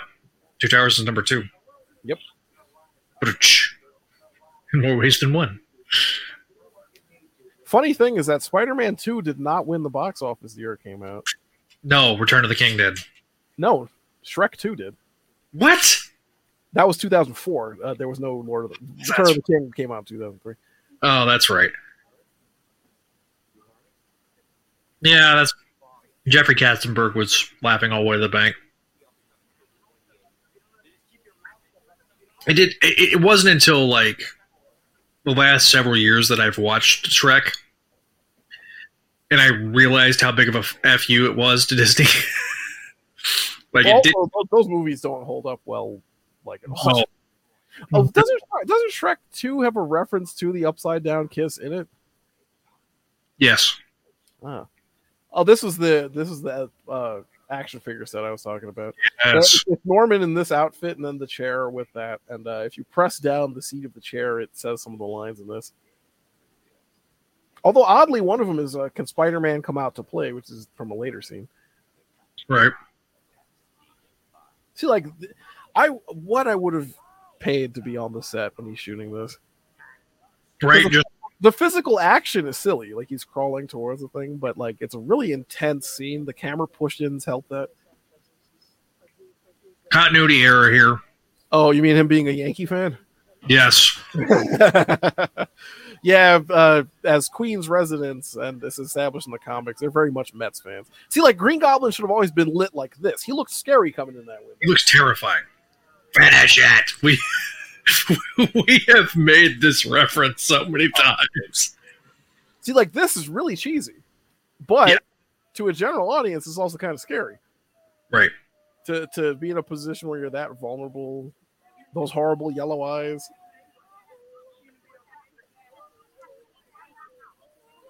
I know it's not a reference to it, but those horrible yellow eyes always reminds me of the pilot of... Uh, Spider-Man the animated series, right, where the guy is yelling about those eyes, they're after me, when he's with the lizard with him. Mm-hmm.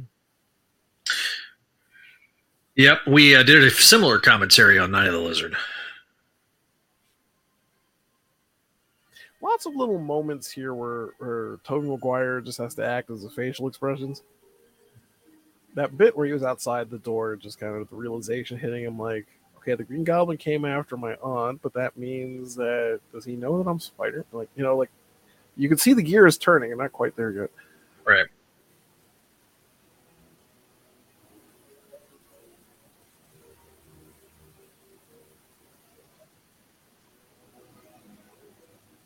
This is a very uh, nice-looking hospital room for New York City. As someone who's had to be in one of those... Oh, quite a few times. There, there's no hospital room that has a single bed in it, just for space reasons. Unless right. You're like the contagious diseases ward or something. This has always been cute, like how May... Mm-hmm. Where she wakes up and she's... Yeah.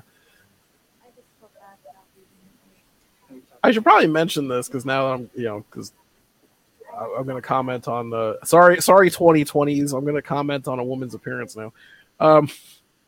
Because I thought Kirsten Dunst was really pretty in this scene, because the yeah. lighting and the, all that. Like it, it's this is very. Here's May paying attention. Let me let me let this apply. Lots of warm colors and pretty lighting in this scene, which helps. But yeah, um, in this film, she's wearing a wig, and they dyed her roots to match, I think, or something like that. Yeah. In Spider-Man two, she just dyed her hair, but boy, does it not work in that movie, because it's more of an orange than a red. It's not red at all. Like, like this is a, this is a good dark, deep red color for Mary Jane's hair. Yeah, and of, and of course it helps that she's wearing a green shirt, which is, if anyone knows color theory, that's complementary colors, which makes the red and the green both pop out more. Right. That's why you see a lot of redheads wear green. Yeah, she almost looks kind of... She even has a green uh, thing in her hair.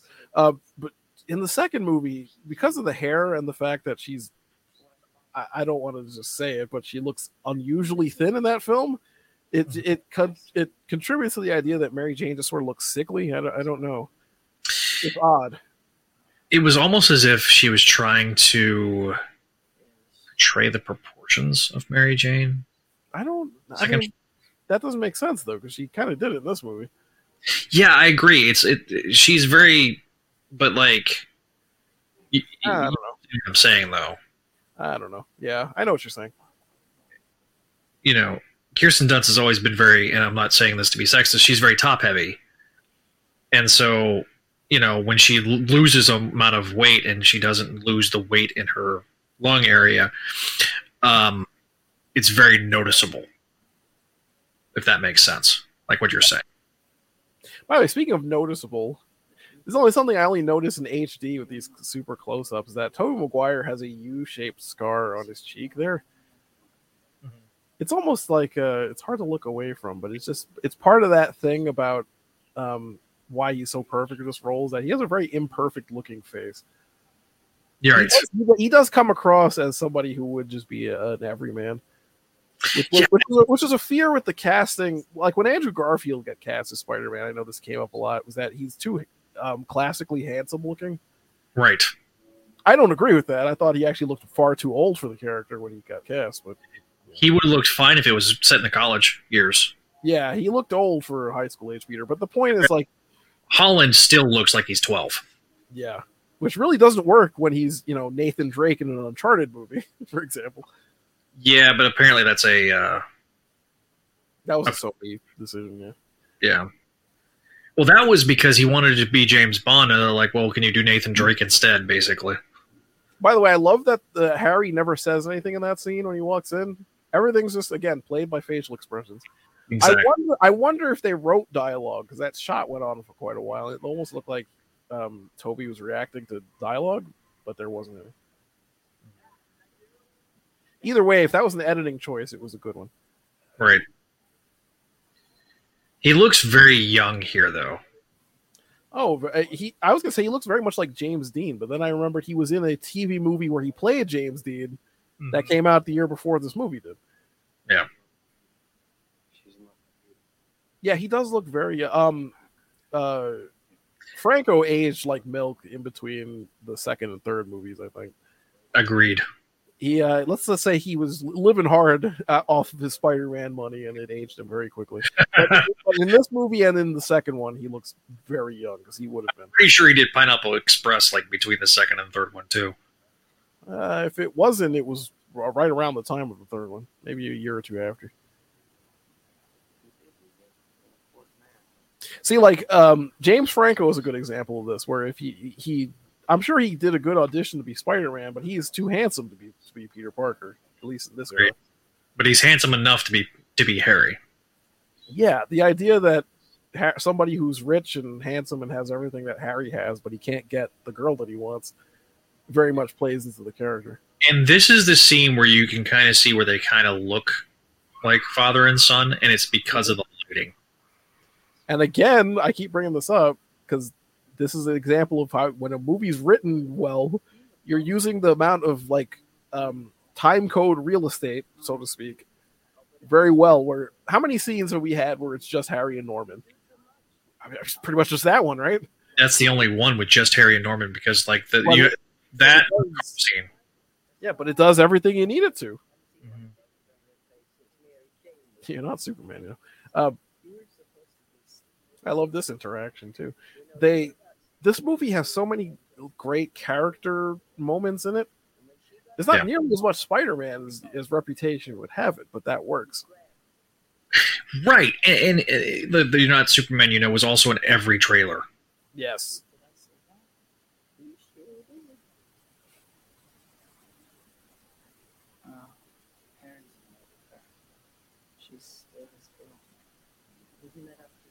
See, like, this scene gets so much done where it gets across all the relationship drama, and then, but it also is the the light going off in his head that lets him realize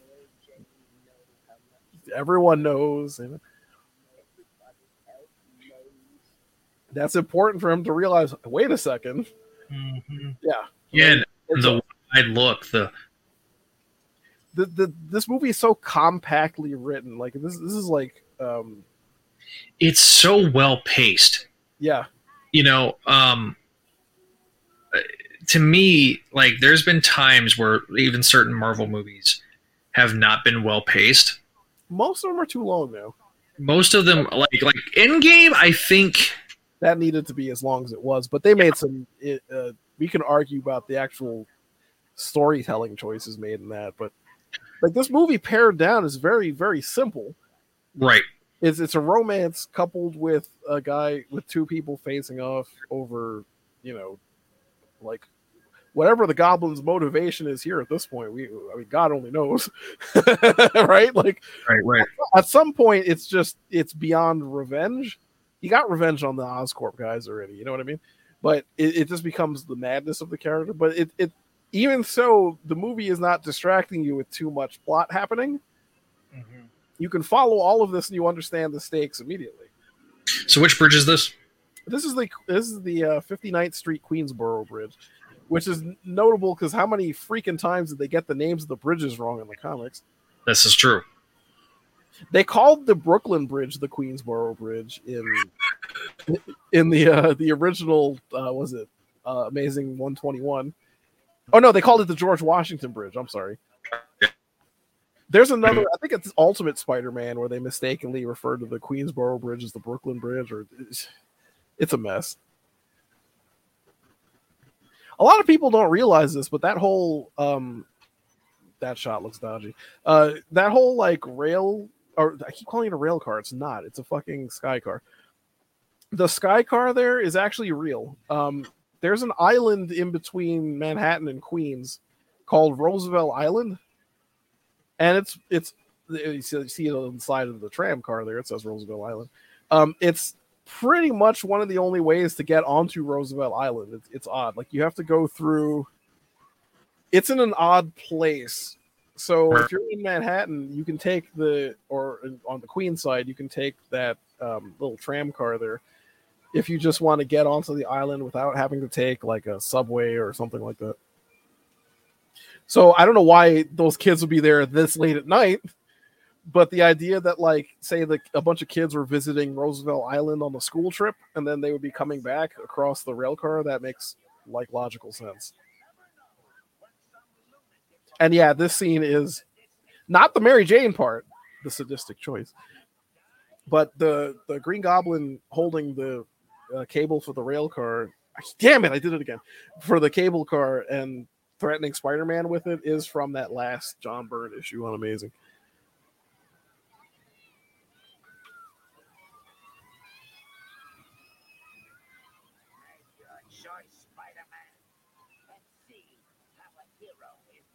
See, but this is great because um, this is a problem in at the escalation of superhero movies where they've gotten overly complicated with their end setup for the last fights and things. This is simple and any audience can understand the stakes here.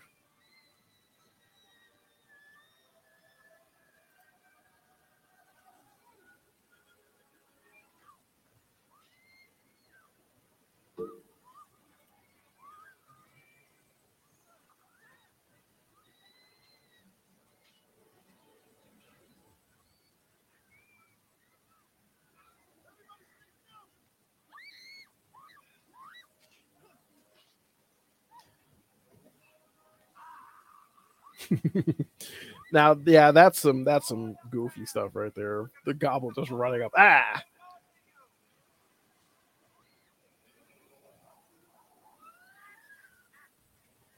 Now, there's a story that um, is around. I don't know the validity or the truth of this, but the ending scenes of this had to be recut a little bit because it was originally targeting an R rating. For two reasons. One is the peril to the children here, and the other one is the brutality of his fight with the Green Goblin. But it's hard to say. It's it doesn't really come across as being all that violent, especially by comparison to where superhero movies would eventually go. This is City T V, your news, music, and movie station. Please stand by. Technical difficulties are temporary.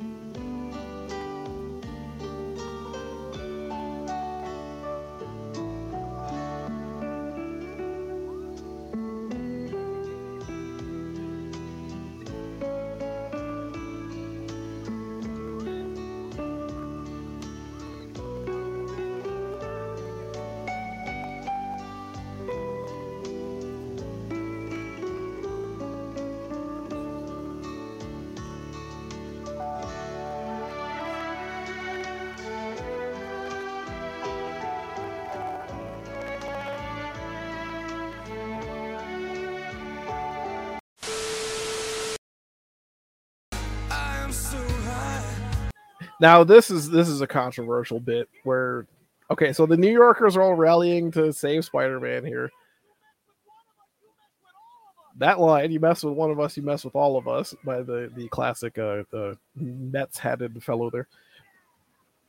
Um, I don't know what to take of that, what to make of that as far as, like, when that would have been added into the script.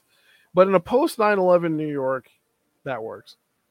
Um, for the time period this movie was released, and even if you know two or three years later it wouldn't, but here it works. And yeah, this whole bit here, um, this is actually a real place. It was like an abandoned mental hospital, I believe, that's on like off of um, one of the small islands there. Um, obviously this is a set that recreates that, but this is actually a real world location. Misery, misery, misery. I offered you friendship, and you spat in my face. Yeah, you know what? In hindsight, looking back at this, this is pretty tough stuff to look at with the, the blood spew and all that. But again, R rating though? I don't think so.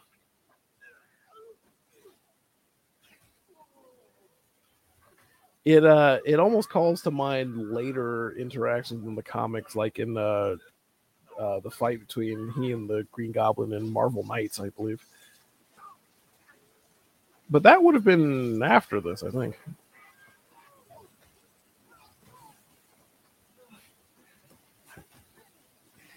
And yeah, this is just like a, a pretty visceral. So, aside from the Jean-Claude Van Damme kick he just pulled off there, this is pretty visceral stuff.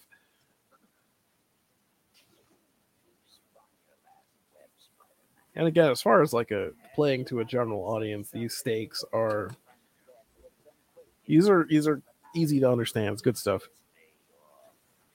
Nowadays, when, when these movies just have overly complicated setups with I, I think of something like Thor the Dark World, where they're teleporting everywhere and there's like too much happening, you lose sight of just simple human things like this.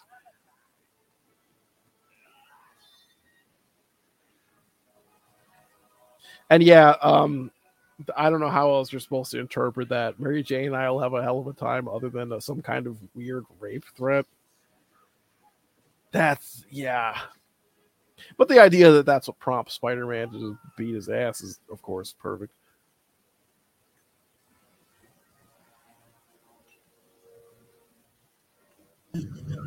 All right. Oh, you're back. I... I hate Xfinity. I just had a lot of good stuff about the, the, the ratings board and all that, about the fact that this movie was apparently going to get an R rating because of how rough this fight is. They have to recut around it and all that. Right. Okay, so where are you at now? Uh, I am at uh, one forty-eight, pretty much on the dot. He's, Spider-Man has just defeated the Green Goblin, and he's appealing to him, taking his mask off. Okay, so for those that are listening to the audio version, in the middle of the broad uh, of our broadcast, my internet died. Like, just it, my I, I have Comcast, and um, it died.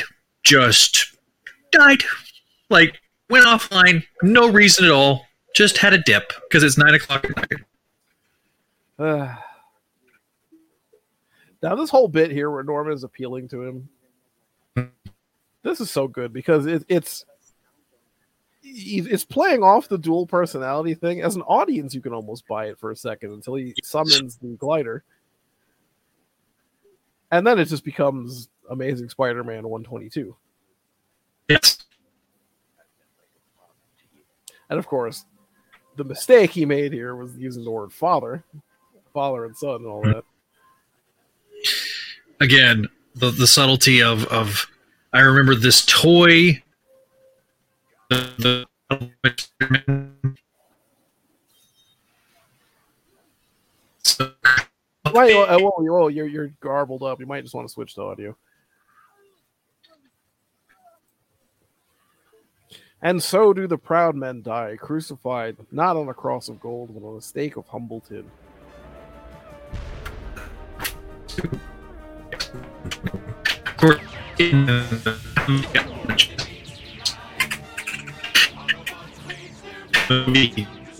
Well, Zach has gone off into Transformer land. Good double exposure, man.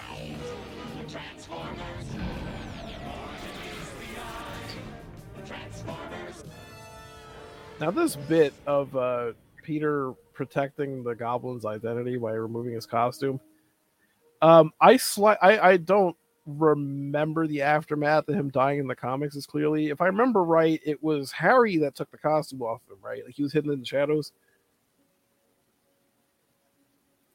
Yes. Okay. Yes, that was that was him hiding in the shadows. Also, the best, one of the best scenes in the entire film, the the funeral scene, the second funeral scene. Yes.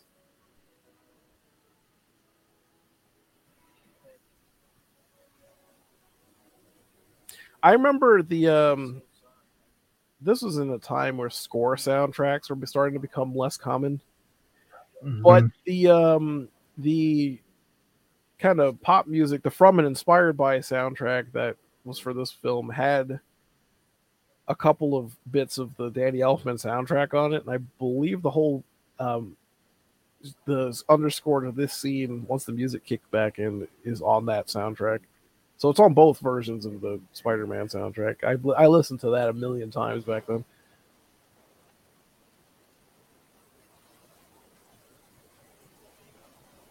Such a great scene of, of Harry, you know, confidently walking down. Mm-hmm. He's a different character now than he was before the all this happened. The the symmetry of, of, you know, the beginning of the movie, him narrating and here. Yeah. And again, I um, I wonder if that would have been a through line from the early drafts of this. Because obviously the monologuing is, is a staple of the comics. Right. But it doesn't carry into any of the other movies. It so it makes it feel like an artifact, like it, it was, I don't know. Now, where would the cemetery be? Uh, well, for one thing, it's not legal in New York to bury people on Manhattan Island, so I'm assuming this is in Queens somewhere.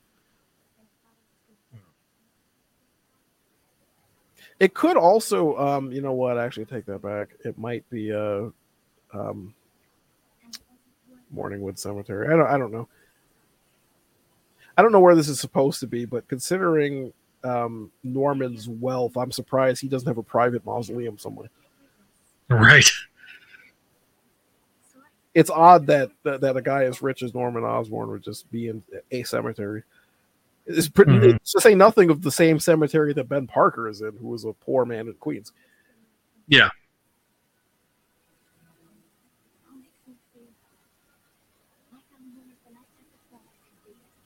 See, this is this is rough if you're watching it, um, knowing that like shortly thereafter he's going to reject her. Mm-hmm. Because I think you and I are both in the situation in our lives where we put ourselves out there in the pursuit. Mm-hmm. The pursuit of romance, and it just it just goes south. Right. You can be exceptionally vulnerable with somebody, and they still turn you down.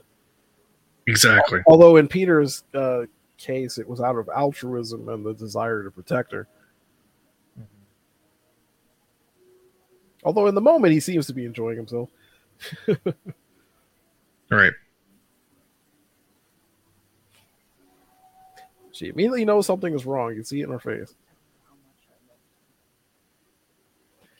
See, I don't like the voiceover there in that little spot they put it. I felt like his face said that. Yeah. You didn't need to have him say that. Mm-hmm.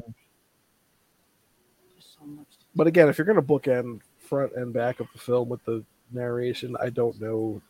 I feel like I could, if I was the editor here, I would have been going back and forth on whether to take that out. Right.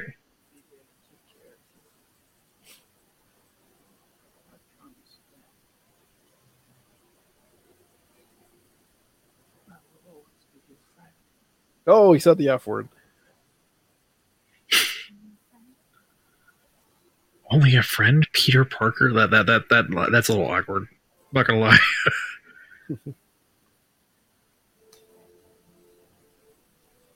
I've I've had a version of this exact conversation, except that I was Mary Jane. Hmm. I, now, I, I even got hit with the F word. I'm like, oh boy.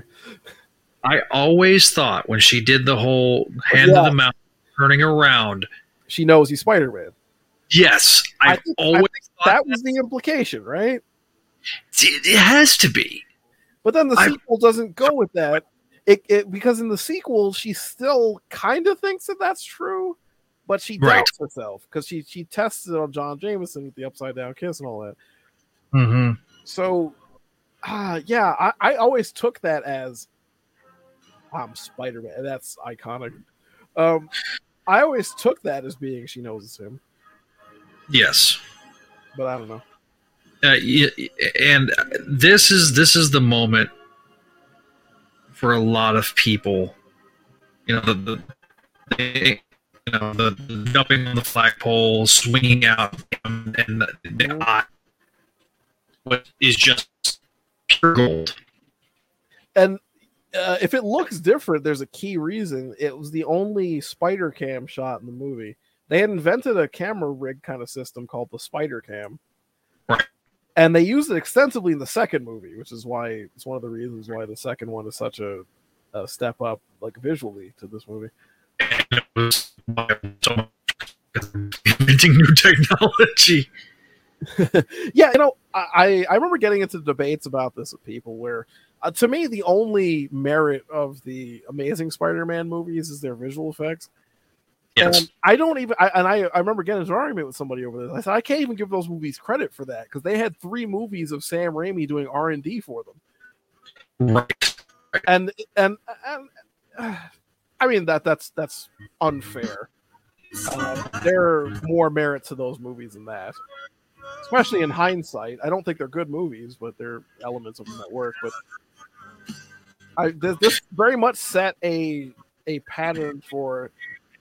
I mean, we're sitting here twenty years later, still talking about this movie. More importantly, twenty years later, this is still, um, this is the movie that made those other ones possible in a lot of ways. Yeah, so, I... this was the first like blockbuster superhero movie. That of like, you know, the post kind of uh, Batman and Robin age where people thought that superhero movies were dead. Really, I mean, it, there's there's a trifecta. There's Blade that proved that comic book movies can be t- somewhat serious and adult. Which is amazing then, considering it came out the year after Batman and Robin. Right. And then the the two thousand X-Men film, this, this Bryan Singer film, I think was the first, but it. And give me just a second. I'm gonna shut the door real quick. So. You also sound like a robot, so. I was hearing a conversation in the other room. I didn't want it to pick up on the mic. Well, well, now, well, now you sound better, so you can make your point.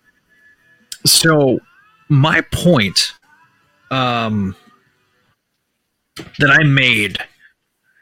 When No Way Home came out, I view No Way Home and this film in a very similar manner, in that they are they were a perfect storm.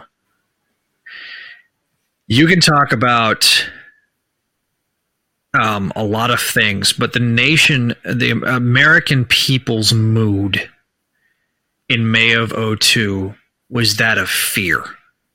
Yeah. The first summer where we're in the post nine eleven world. We don't know what's going to happen.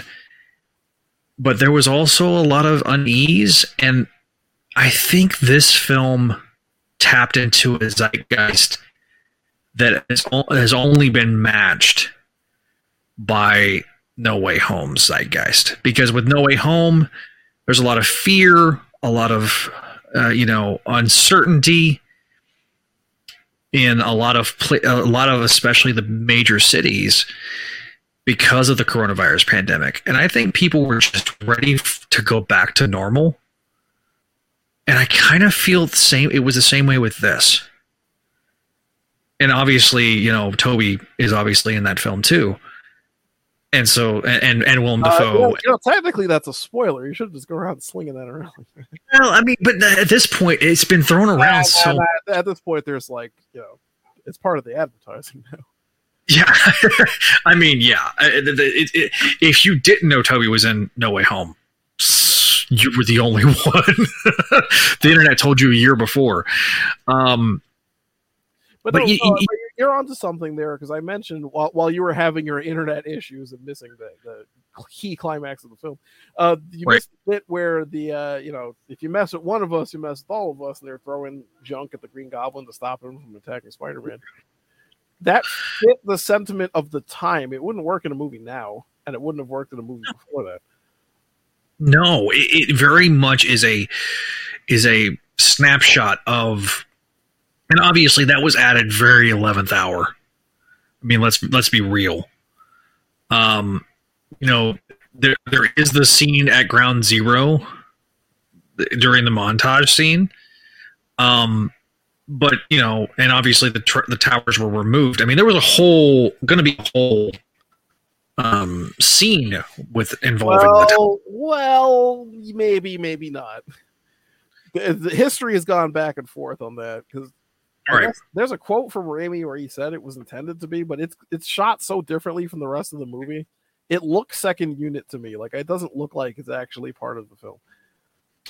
Right, and, and then of course the infamous Twin Towers poster um, that is very hard. Originals are very hard. You can find prints of it, but all of them were obviously removed for obvious reasons uh, uh, to not be a you know. Again, you lived in New York during nine eleven. You lived in New York during this movie. You grew up a New Yorker.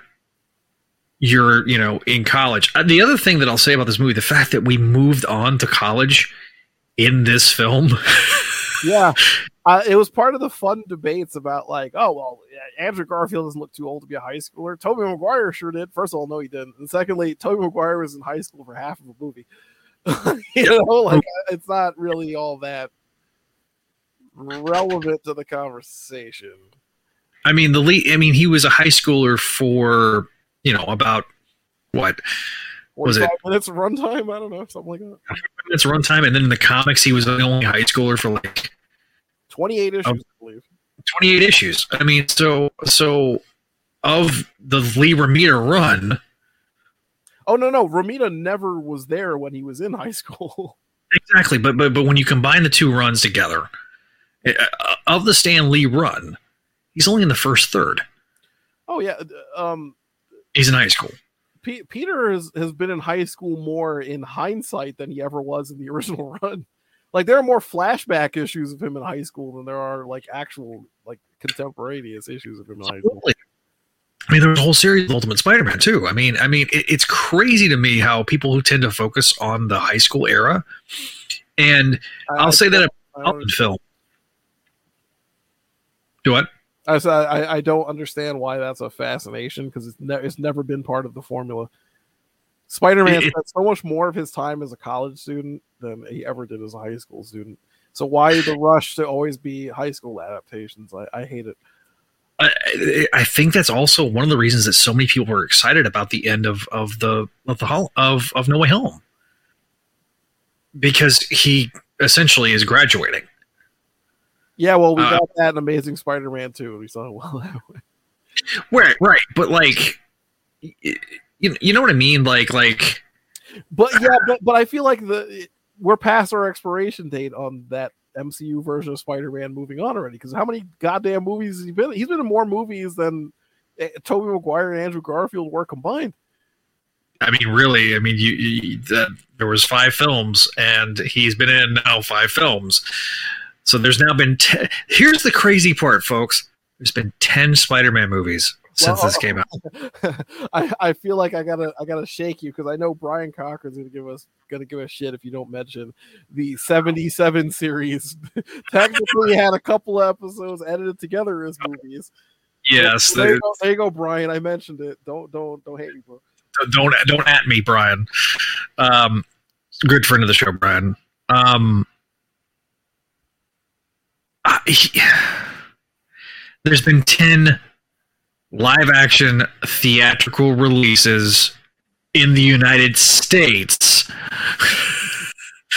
two of which were Avengers movies, obviously, so they're team-up movies. But uh, oh my god, you, you apparently forgot Spider-Man was in Captain America: Civil War, so there you go. There are more Holland Spider-Man movies than other ones. Yeah, yeah, because technically he was in, which may... outside of No Way Home may have been his best appearance, was his first. Um, mainly because, uh, to me, the Russo brothers, I felt like, handled him better than yeah. John Watts. Though John Watts redeemed himself in this last film. Well, I, actually, I don't know. I don't know. We shouldn't be sitting here trying to debate the merits of the Holland Spider-Man at the end of our Tobey Maguire Spider-Man commentary. I would say this. The things that work with this is that, one, New York is a character in the film. Mm-hmm. New York is it's intrinsically New York. I mean, I, I yeah. tried to pepper in, like, you know, like the story about how I puked in front of that McDonald's that was where the apartment was. The point is, like, right. there, there's a tactile element to this movie to me that, like, I've been, I, I've walked in those streets. And, and like, you know what I mean? Like, I, I could feel it in the movie. It's a little too glossy in Hollywood. Like, you have a layer removed from it, but it's there. Well, and, and that's, a, I'll say this. They did nail the aesthetic, I feel like, in the, in the web films more. It's a little more grungy, so okay. to speak. Oh, oh, God, no. I completely disagree with that. Really? Oh, yeah. Maybe, maybe I'm thinking about it in the first one and less in the second. Now, I'll say this. I've watched every Spider-Man film in the theater except for Into the Spider-Verse, and don't come at me. It just was a weird time in my life, and I just didn't get a chance to see it. And I regret it, but, uh, you know, I'll go see the sequel in the theater and everything. I, I own it. I own, a, I own a digital copy. I don't own the physical copy yet. But I will own the, uh, the, the physical copy soon. But... but yeah, so if you want to check out more here on the Spidey Radio Network, Gerard, you want to you want to like echo any comments that I've I'd made? Uh, I, I didn't. Yeah, no, I pretty much said what I what I said. I, I like this movie's special. Go watch it. And yeah, try, absolutely. And try to and try to have a better appreciation for it. Don't look at it with modern cynical eyes. Try to place yourself in the time. Absolutely, I you know I I think that that's something that's that. It's far too often everybody looks at it through twenty twenty vision, twenty twenty-two vision, you know, um, and it shouldn't be. It should be looked at it in the two thousand two lenses because it's very much a snapshot, but also timeless um, of the period. Uh, so with that, we'll begin to wrap this episode up of a special edition of Spidey Experience. I'm Zach Joyner, your friendly neighborhood host. Be sure to check out all of our other shows here on the Spidey Radio Network. I'm not going to list them all because literally we got seven shows between our legacy shows and our new shows and our affiliated shows, such as the Salvi Sema podcast. Um, be sure to, uh, I'll, I'll highlight a couple of them though. Um, Voices from the Area, Gargoyles podcast again, uh, comes out Uh, once or twice a month, and so be check out check out that as well as new our newest show, the Salvi Sema Era podcast, hosted by Chris uh, Denmond, where he covers all of the uh, Salvi Sema related Spectacular Spider-Man comics from beginning with the Conway run all the way through to the beginning of the Clone Saga, of course, Clone Saga Chronicles, where you have this guy, Gerard Delatour, as well as Spectacular Radio. So guys, check out all of our stuff. It's all up on spidey dash dude dot com. Be sure to check it out, and we will see you guys next time here on the Spider Experience, which by the time this comes out, uh, will be into season three. Uh, the, uh, I guess, the Wells era? We haven't come up with a catchy name yet. All right, we'll see you guys next time here on the Spider Experience.